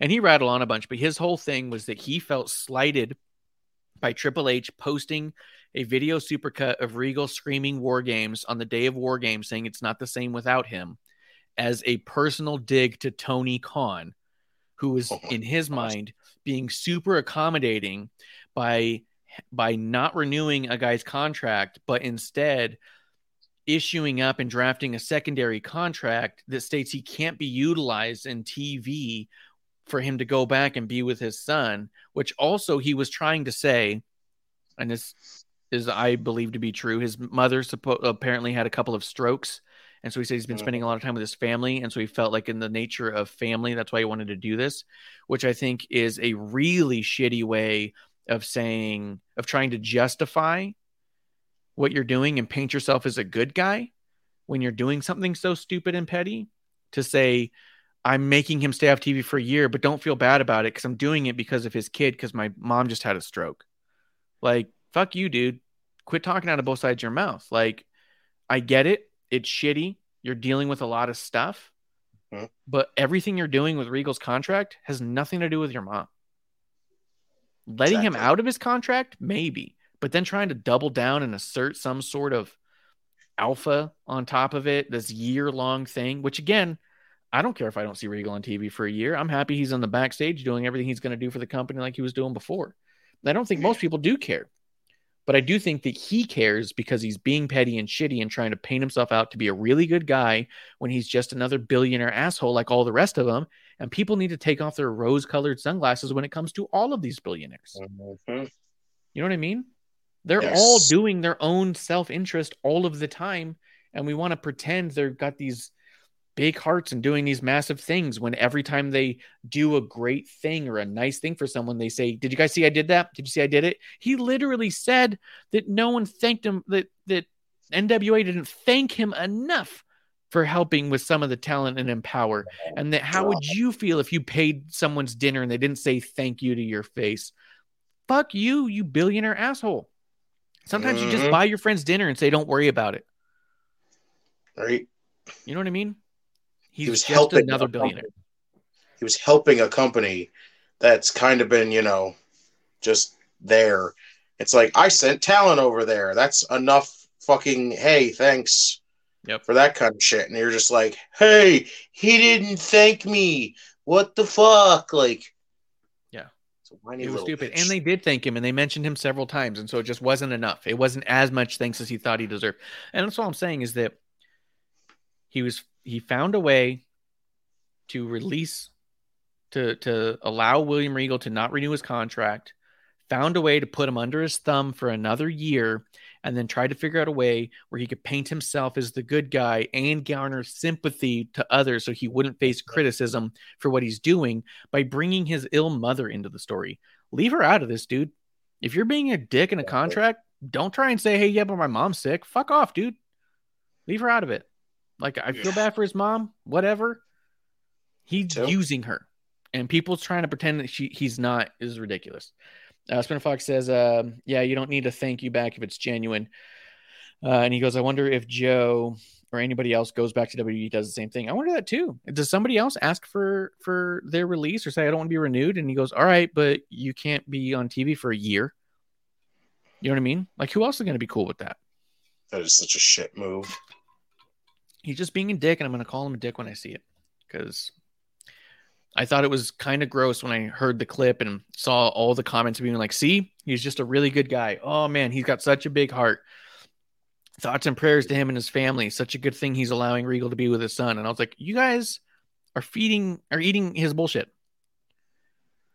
He's being a dick, but it's also fine because Regal's getting getting Regal's not getting nothing. He is going to be spending time with his son. He is going to be Mhm. back into WWE. He is going to be incredibly useful. And all you did was was put a slight handicap on the situation. hmm Spinner Fox says they have been brainwashed. I call bullshit on all wrestling, and he does. He calls bullshit on me all the time.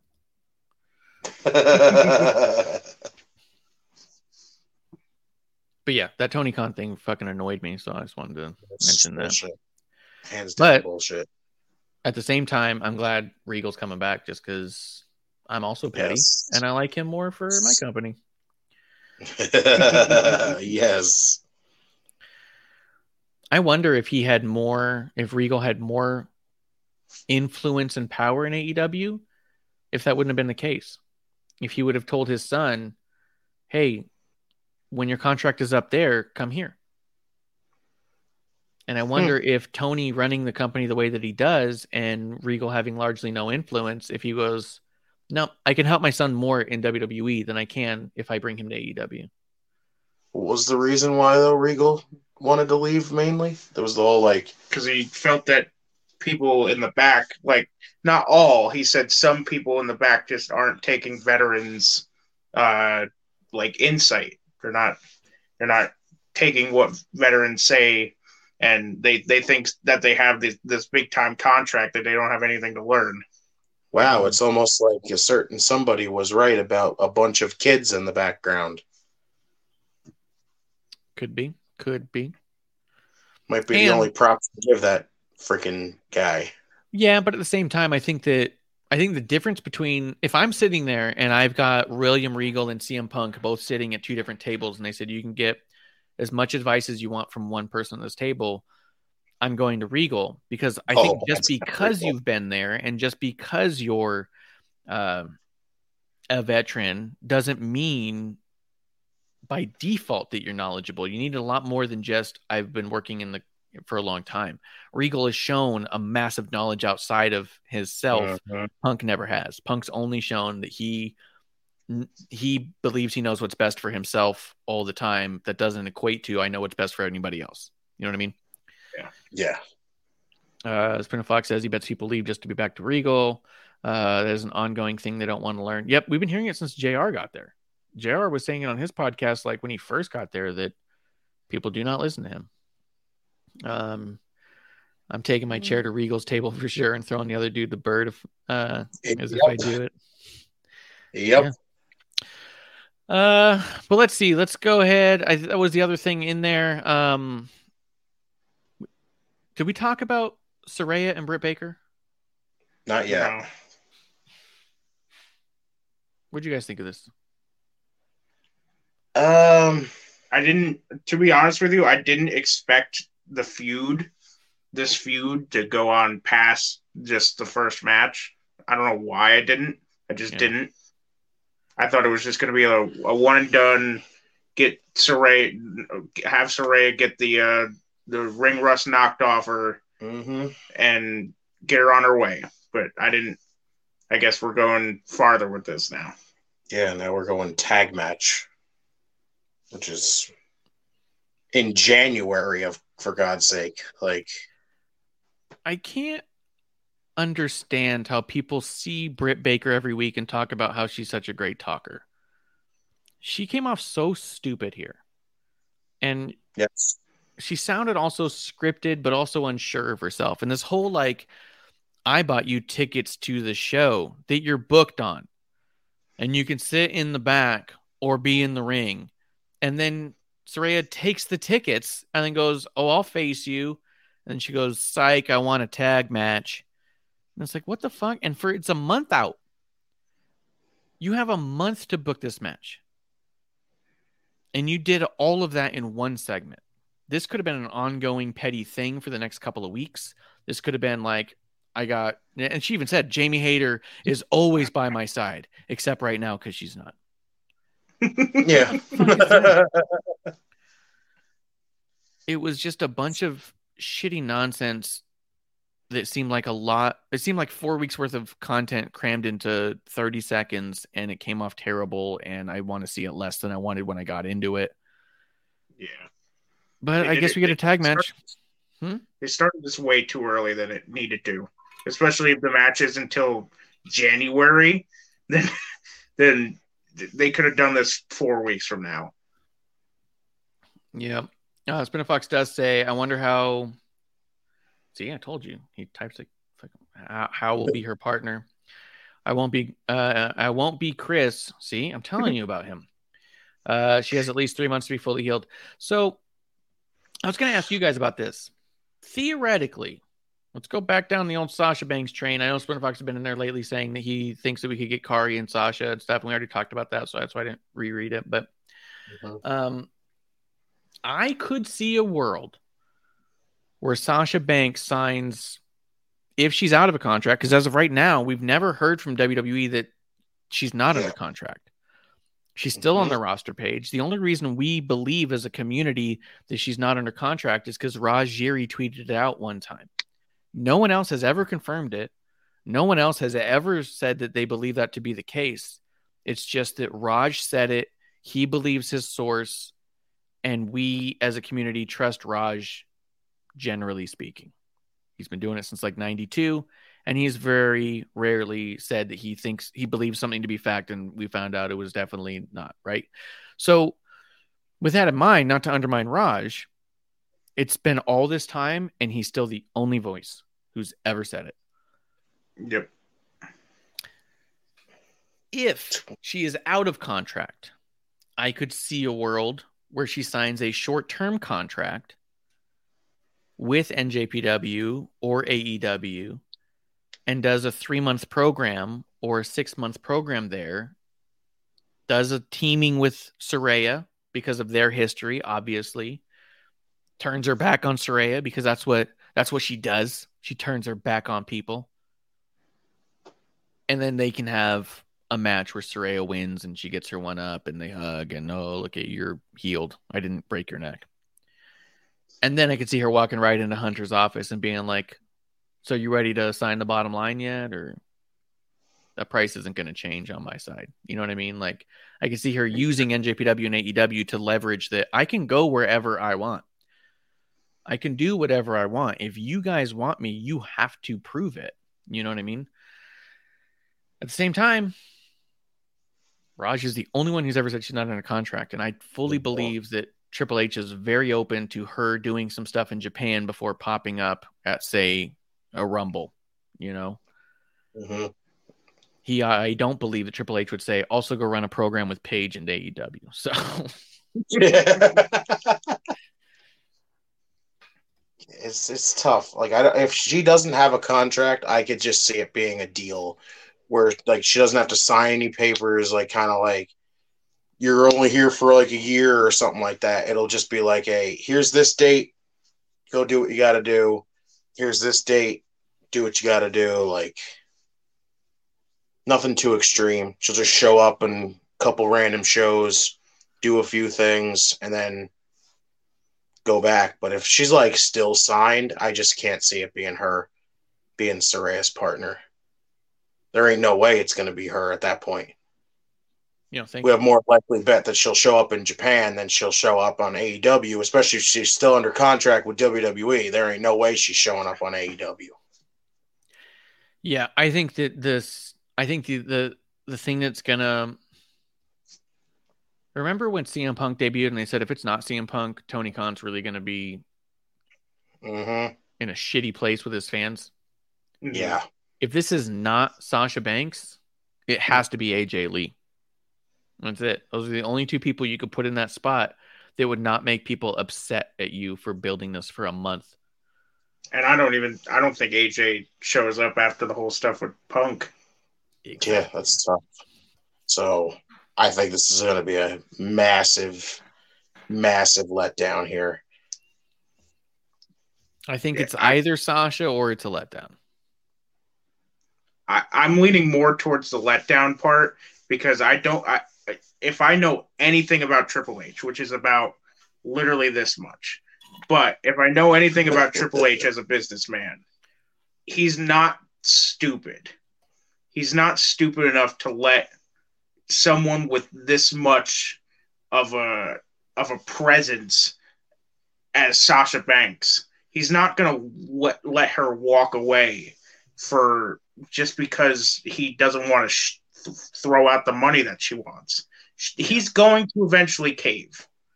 If he sees that Sasha Banks is serious enough that she's going to go somewhere other than WWE because Triple H doesn't want to spend the money, he's going to go, well, get over here. I'll sign the contract. And for all we know, she could have a contract right now. She could and this could just be part of that part of the clause that he's go he says you could go over to New Japan, do your thing, come right back, be in the Rumble, come back, potentially win it. Who knows? How sick would it be for Sasha? Because we were talking about it before. What what would diminish her return if she pops up places? Imagine Sasha shows up at Wrestle Kingdom. What day is Wrestle Kingdom? Um, it's a two night thing, and it's the fourth and the twenty first. The fourth and the twenty first. Those are way fucking apart from each other, dude. Yes, I don't know why they did that. They have night one and night two for Wrestle Kingdom, and they're fucking like two weeks apart from each other. All right. So let's see how I'm trying to see how I can book this. Okay, here we go. You could do this if you're Sasha Banks. This is what I would try and do because it would make you the biggest fucking star. You show up to Wrestle Kingdom on January 4th. You pop up in AEW on January 11th and you team with Saraya. You show, you could probably do the next week of Dynamite, I would bet. At least that Rampage they would do. You have her also go to Wrestle Kingdom on the 21st. then she pops up back in the Royal Rumble on the 28th. Signed Yeah, she- contract and all. She would be the one fucking person to be on all those fucking shows. She'd get the biggest pop at Rumble because they'd go, oh shit, we've just seen her on AEW in a match with Paige, and we just saw her in NJPW. We thought she was done, done. And then she pops up over here going like, I'm boss, motherfucker. I go where I want. That'd be that'd be so cool. I'm not gonna lie. That's a big deal for her. Like I said, if she doesn't have a deal and she just gets to pop all over right now, she's living her best life right now. Holy shit. Yep. That would be amazing. Can you imagine she gets if she pops up on the fourth to start a program with Kairi Sane at Wrestle Kingdom and mm-hmm. gets a match with Kairi Sane on the 21st, tags with Paige on the 11th, Saraya, and then maybe the following week does a one on one, and then goes back and does her Kairi Sane match on the 21st and then hits up the Rumble. So and then fucking cool, potentially dude. wins that, Say what? and then potentially wins the Rumble. She could win the Rumble. She could absolutely win the Rumble. And that would be a Yeah, big 'cause fucking statement. Kairi's got a title match for Wrestle Kingdom, but it's not announced on what date it is. So, which is crazy Oh. because Wrestle Kingdom literally only has, as of right now, five matches made official. So Cool. she could have her title match on night one, have Sasha come in, state her intentions. Night two, Face, Face- Sasha. Sasha. In between, then Sasha could f- have those two dates of AEW shows, teaming with Saraya and going one on one with uh, Britt, I guess. And then Maybe one on one with Saraya too. Just say let's just do it for old time's sake. That too. Then 28th, pop back up to WWE, have the chance to win the Royal Rumble. That's crazy because freaking like she'd show up. I was about to say, damn, if night two was in the Tokyo Dome, that would have been freaking crazy. If Sasha shows up and wrestles Kairi in the Tokyo Dome, but she's not in the that's not in the Tokyo Dome. Night two. Oh yeah, night two is Yokohama Arena. Yep. Well, if they haven't announced who Kairi Sane's going to face on January fourth, you could give that one to Sasha. They have who she's facing already. You know who she's facing? You just don't know what day. Tam Nakano from Okay. Stardom. So then, yeah, I'd say do that on the fourth, and then have Sasha do one on the twenty first. So I'm saying just have Sasha show up. It's just give the stare down with Kairi. New Japan makes it official for night two. She points at this That was- WrestleMania sign that's not there, and she looks confused. She goes, "Oh, sorry, wrong place." Yeah, sorry, I just used to a big sign for the big night. Thought there'd be one here. There's there's always one, just over the side. It's all right. Well, I'll just I'll see you at the next one. See you in a couple Uh, weeks. Swinner Fox has a couple questions here. He says, uh, "I have a question though. What's the deal with Naomi? She was with Jade at the Hawks game this week. That's all we know." Um, he says, "Or does Triple H want the challenge and know that Tony will fuck up Banks in AEW? Look at the talent that has been there and the waste uh, and at the waste side." Um, Swinner Fox, are you European or something? Like you don't know our what did we say, or do you think it's waste side? It's wayside. Um, Tony Khan fucking up Sasha Banks. But that's just it. biggest flubs ever. It would be. It would be amazing if he tried. But that's what I'm saying. If Sasha said, I can give you two appearances and I want to team with Paige and I want to have a match with Paige and that's all I'm going to do, and then we'll revisit it, like she could work Tony. I don't think there's any problem. If Jericho's taught me anything, you can convince Tony anything. He just believes you. So if she said, "Hey, yeah, I'm not doing a thing. I just want these two matches, and then we'll re we'll redo it." I know Cardona. He showed up what three times? Yeah. That was what his contract was. Those three appearances, and then it was with the option to renegotiate, and he never heard back from them. So it just was what it was. So if she said, "Hey, let me do a three appearance thing. I'll show up on this one and we'll team. I'll do a promo on the other one, and then maybe on the Rampage I'll do a promo, and then that next Dynamite I'll do a match. You know, like we'll do a three appearance deal, and then she does all this shit. That would be so sick, dude. And can you imagine your Triple H and Sasha? Both those people love the business so much, and Triple H is always trying to do things he thinks are just cool for the fans. Can you imagine if she laid it all out and was all like, "Look, I can show up over there and do these two things that we're not going to be able to do. I can go over here in Japan and do these things, and then I can be in the Royal Rumble, and then that's it. I'm with you guys again. Psh, long haul. God, what a I way could to see Triple off H being like, "That's pretty fucking cool." What a way to kick out 2023 for her. That'd be insane. It'd be amazing. And if it happens, it's because she's a drinking buddy of the show, and she's probably pinning it all down right now. Yeah. It's Uh, boss time. Yeah. Swin Fox says, side note, Shinsuke is going to be on uh, uh, Noah, so Banks could be given that freedom. That's what I mean. Is her showing up in JPW right now doesn't mean that she's not under contract with WWE because we know that with Shinsuke. Um, Yeah. And like we've also said, they don't know if she's in a match or not. They just know she's going to be there. So I mean, basically, um, what it is sum it up is either she doesn't have a contract and she gets to do all this stuff, or she's under contract and she's only going to go about New Japan style, and that's probably about it. Yeah. Yep. I, that's what Wow, I we just we just fantasy booked all this cool stuff, Yeah. and we're gonna get to the point where Saray is gonna choose her partner, and it's just gonna be Toni Storm. It's going to be Thunder Rosa, dude. There's a big part of me that thinks that Saraya is just going to be teaming with Thunder Rosa, and Thunder's going to get so much heat for it. Bro, please That's what I was saying. That's what I was saying by like it's gonna be a big fucking a big issue for Tony if he doesn't deliver Sasha or AJ Lee. Because my gut is that it's Thunder Rosa, and that everyone's gonna be t- fantasy booking Sasha Banks and AJ Lee in this spot for the whole month. That by the time Thunder comes back, people are gonna be like, "What the fuck?" and then Thunder's gonna be given more heat because of Tony's bad booking. The whole interim title thing, I'm pretty sure it was Tony's thing, just to slough the heat off of him. So yeah, I think it's just gonna be Thunder Rosa as another punching bag, and it's gonna bum me out. But I'm still gonna have fun with the fantasy booking thing. So that means if it's if it's Sasha Banks, AJ Lee or Thunder Rosa, I'm right. Mhm. There ain't no way she's winning the titles, Splinter Fox. You ain't taking that title off Kairi like that. Yeah, Swin Fox says, "Would it be wild that she beats Kairi and travels around the world defending NJPW Women's Title? Stardom Just may the have pulled one truckload of money to drive her that way. If she's under contract with, she would have to not be under contract and have no plans right now for anything. Yeah. Unless There is no unless, damn it.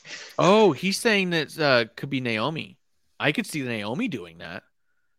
That I could going to Japan, taking the title from Kairi, and traveling around No, and just he's reasserting talking about herself. Naomi. He's talking about Naomi being Saraya's partner, probably. Oh, he's saying Naomi's gonna be Saraya's partner. Oh, that could be. It could be. Yeah. Yeah. Yeah, I guess we'll see. Uh, he says he loves Thunder Rosa, but doesn't think she's ring ready. I don't know if she's ring ready or not. Dude, I don't understand contracts. Not up to me. Um, but I just have a feeling when we look at the time frame for when uh, Thunder Rosa was going to be able to come back or not, I feel like we're we're we're dancing in that area. So, uh, let's see. The last event of AEW was the tag team title match, acclaimed versus FTR. Um, I caught uh, like half of it or so. It seemed fine. Um, the acclaimed win, and we just continue to push FTR off to the side like they don't mean anything. So I guess that's what we're doing. It was a great match, and it was crazy the ending having Cash Wheeler get out wrestled, which was very Yeah. interesting to lose. But it was like basically we were just talking about this before we hopped on with you. This whole thing just felt like kind of nothing really that important because all it led to was the announcement of the ROH tag titles in the double dog collar, and that was really about it. Like. Yeah, and that could have been announced anywhere. yeah, It was just all like, "Hey, watch our, watch this team lose," and then now they're going to defend on, on these other titles against a different team that has beat them before too. Like it just makes them look like losers. Hey, hey, these this, these guys that just lost, they're going to go defend a title, which clearly doesn't mean anything because they're not good enough to have our title. You know what I mean? The ass boys, the ass boys doing it too was the fucking stupidest thing. But I get why they did it. It's just like it was just dumb. Yeah. Yeah, it's weird. Uh, let's see. Spinner Fox says I'm down for part two of FTR and the Briscoe brothers, but back to back to back, really. I think it's part three, isn't it? It's part three now. Yeah, Yeah. And the double dog collar thing, I'm not into that at all. I don't know how the hell that's gonna work. it's gonna be a cluster. Well, they're just gonna have two opposing members on a chain. Are you saying they're all four gonna be chained? I don't know. They didn't. I thought it was just gonna be all like Dax in one of them and Cash in the other one. I don't know. I They would didn't assume clarify. that's how it's done, but like, what if they like chain the four of them together? Yeah, That's just have a a big square mess. chain. yeah. That's gonna be a mess. You're gonna have somebody accidentally get like fucking anacondaed. That Yeah. chain's gonna wrap around somebody. We'll see what happens. I mean, it's Ring of Honor, man. Anything can happen. It's like they say, anything can happen in the ROH. That's what they say. What a maneuver, you know. Uh, but yeah, I mean, I will say, all in all, AEW had some more compelling stuff going on here because there was a lot to think about. I feel like they definitely dropped the ball on the presentation of a number of things. Yes. Um, a lot of people here. I mean, there was that similarity with NXT where you're seeing some people. You go, they just don't belong on TV right now. They're not ready. They're not Hmm. good enough, and you're just seeing that. And you're okay, but I guess it's who you have. And so there is something cool about this upstart. I know it's three years in, but it's still upstart as fuck, dude. Like, how many times do we talk about people here, uh, even tonight, and said, you know what? But in five years, it's going to be something special. Well, I think of five year plans all the time. So for me, three years is still real, real young. So, uh, Smart Fox says the House of Black video, though. Oh, yeah, yeah, yeah. They did do that big video where uh, Aleister Black kind of introducing everybody again. I thought it was so cool, but I hope they do something freaking worthwhile with these guys. I really do. yeah. Yeah. Mostly, it seems like they're targeting the elite, which is pretty interesting. Like if they're going to be the ones to face the elite and beat the elite, I am all for them Yes. beating the elite. That'd be great. Spencer Fox thinks they need to bring Darby into the stable. But yeah, that's all good. Did you guys also hear about the news about Miro? Yeah, how he's completely clear and they Yeah. just don't have creative for him. Doesn't surprise me there. Yeah. How many It turns times- out he I feel hasn't been filming anything. He hasn't been injured at all. He's been sitting there in the back ready to do stuff, and they just said, We don't know what to do with you. I feel like we've heard that story multiple times with Miro. Now, That by just- now, It's the funny thing about that. I mean, Fucking- I wish I didn't find it so funny. Because what the reason he went there and everyone's like, "Oh, this is where all the talent's going to go who were never utilized correctly when creative just didn't have something for them." And how stupid can you be to not know what to do with somebody like a Miro? And fucking with immediately like we don't know what to do with someone like Miro. It's like fuck. It's like Shawn Spears all over again. I'm going to go to AEW because I wasn't used in WWE. Shows up in AEW. It just does absolutely nothing. Yeah, nothing. It's just I'm not gonna lie though, that promo he cut that one time was actually great. What promo? what? They didn't show it because it happened after the show, but they put the Oh. video up of it, and I thought it was actually Well, then it of- didn't happen. didn't really happen. Not on TV. Didn't it happen. happened, no, it didn't happen. It was probably one of the better Shawn Spears promos you'll ever hear. Remember when he came back a, a couple months ago and then just disappeared again? Yeah, He Easily. only came back because they were in Canada. Yeah. Yeah. And I called that too. Everyone said, Oh my God, he's back. And I was like, They're in Canada. He won't be back next week. And yeah, he was gone. basically. Clearly hasn't been back since. basically. So fucking he deserves it though. He's a shitbag. Let's see. Um Spinner Fox says Miro's getting paid though. He said he re-signed just to chill and get paid, and That's what he I was doing guess. in WWE, though. that's what he was doing there. That's what he complained about there too, right? So Yeah. Spinner Fox says maybe he's waiting for his child to be born. Oh, he's talking about Shawn Spears. I don't give a shit about his kid. yeah that's that's probably. Still Probably a little stupid little asshole kid.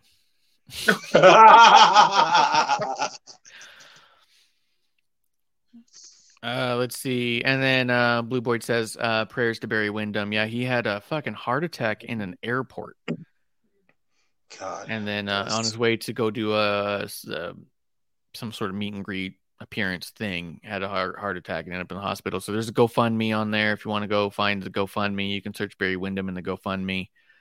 Um, that's uh, apparently it was a pretty bad heart attack, so he's in uh, poor shape. So thoughts and prayers to him. Tears and beers and drinks. Cheers to you, kind of a deal. But uh, anything else? Anything else you guys wanted to uh, to touch on here? Uh, not really. The only thing I really have to say is just like we got two shows coming up on Saturday, and it's just like I feel like I'm just not even enthused to really watch either one of them. Just not I think we there. have. I think we have more. Let's see. So Saturday we have Ring of Honor Final Battle and NXT Deadline. What days are the Mission Pros? I think Uh, it's, Mission Pro is on the 10th. it's on the same day. Saturday also a Mission Pro show is happening too. Jesus. So if you're a big fan of of all wrestling, like everyone on the IW says you have to be, where they go, oh, you either like all wrestling or you hate wrestling, you better watch all those three shows, assholes. Oh, not everyone watches three shows. But uh, but yeah, dude, Mission Pro's supposed to be good. We got some friends who are gonna be down there. Uh, so yeah, Watch live at Just the Mission Title match. Pro. yeah, shout outs to them. So, um, I think uh, I think I'm good for last call. You guys ready for it? Yeah, Yep. I really got nothing else. Big shout out to Ricky Starks showing that he puts the star in Starks Yes. and the yes. in Starks. Like I said, just make that guy look like a fucking star next week. I'm really worried about what they're going to do with him because I think he's just, I think he's proven without a shadow of a doubt that he is not taken as seriously as he deserves to be. So uh, we'll Yep. just see how Tony Khan sweeps him under the rug like he does all the other people. So we'll find out. Man. So, all right, guys. Uh, uh, that's it for us tonight. We're going to be back here next week for a brand new episode one right here in the die bar of the IWC. Guys, that's last call. Cheers. Hey, producer lady here. Thanks for tuning in. Continue to support us or buy us a drink by following and putting the i in subscribe on Twitch. Or subscribe and review our podcast on Apple Podcasts or wherever you listen to us. Cheers!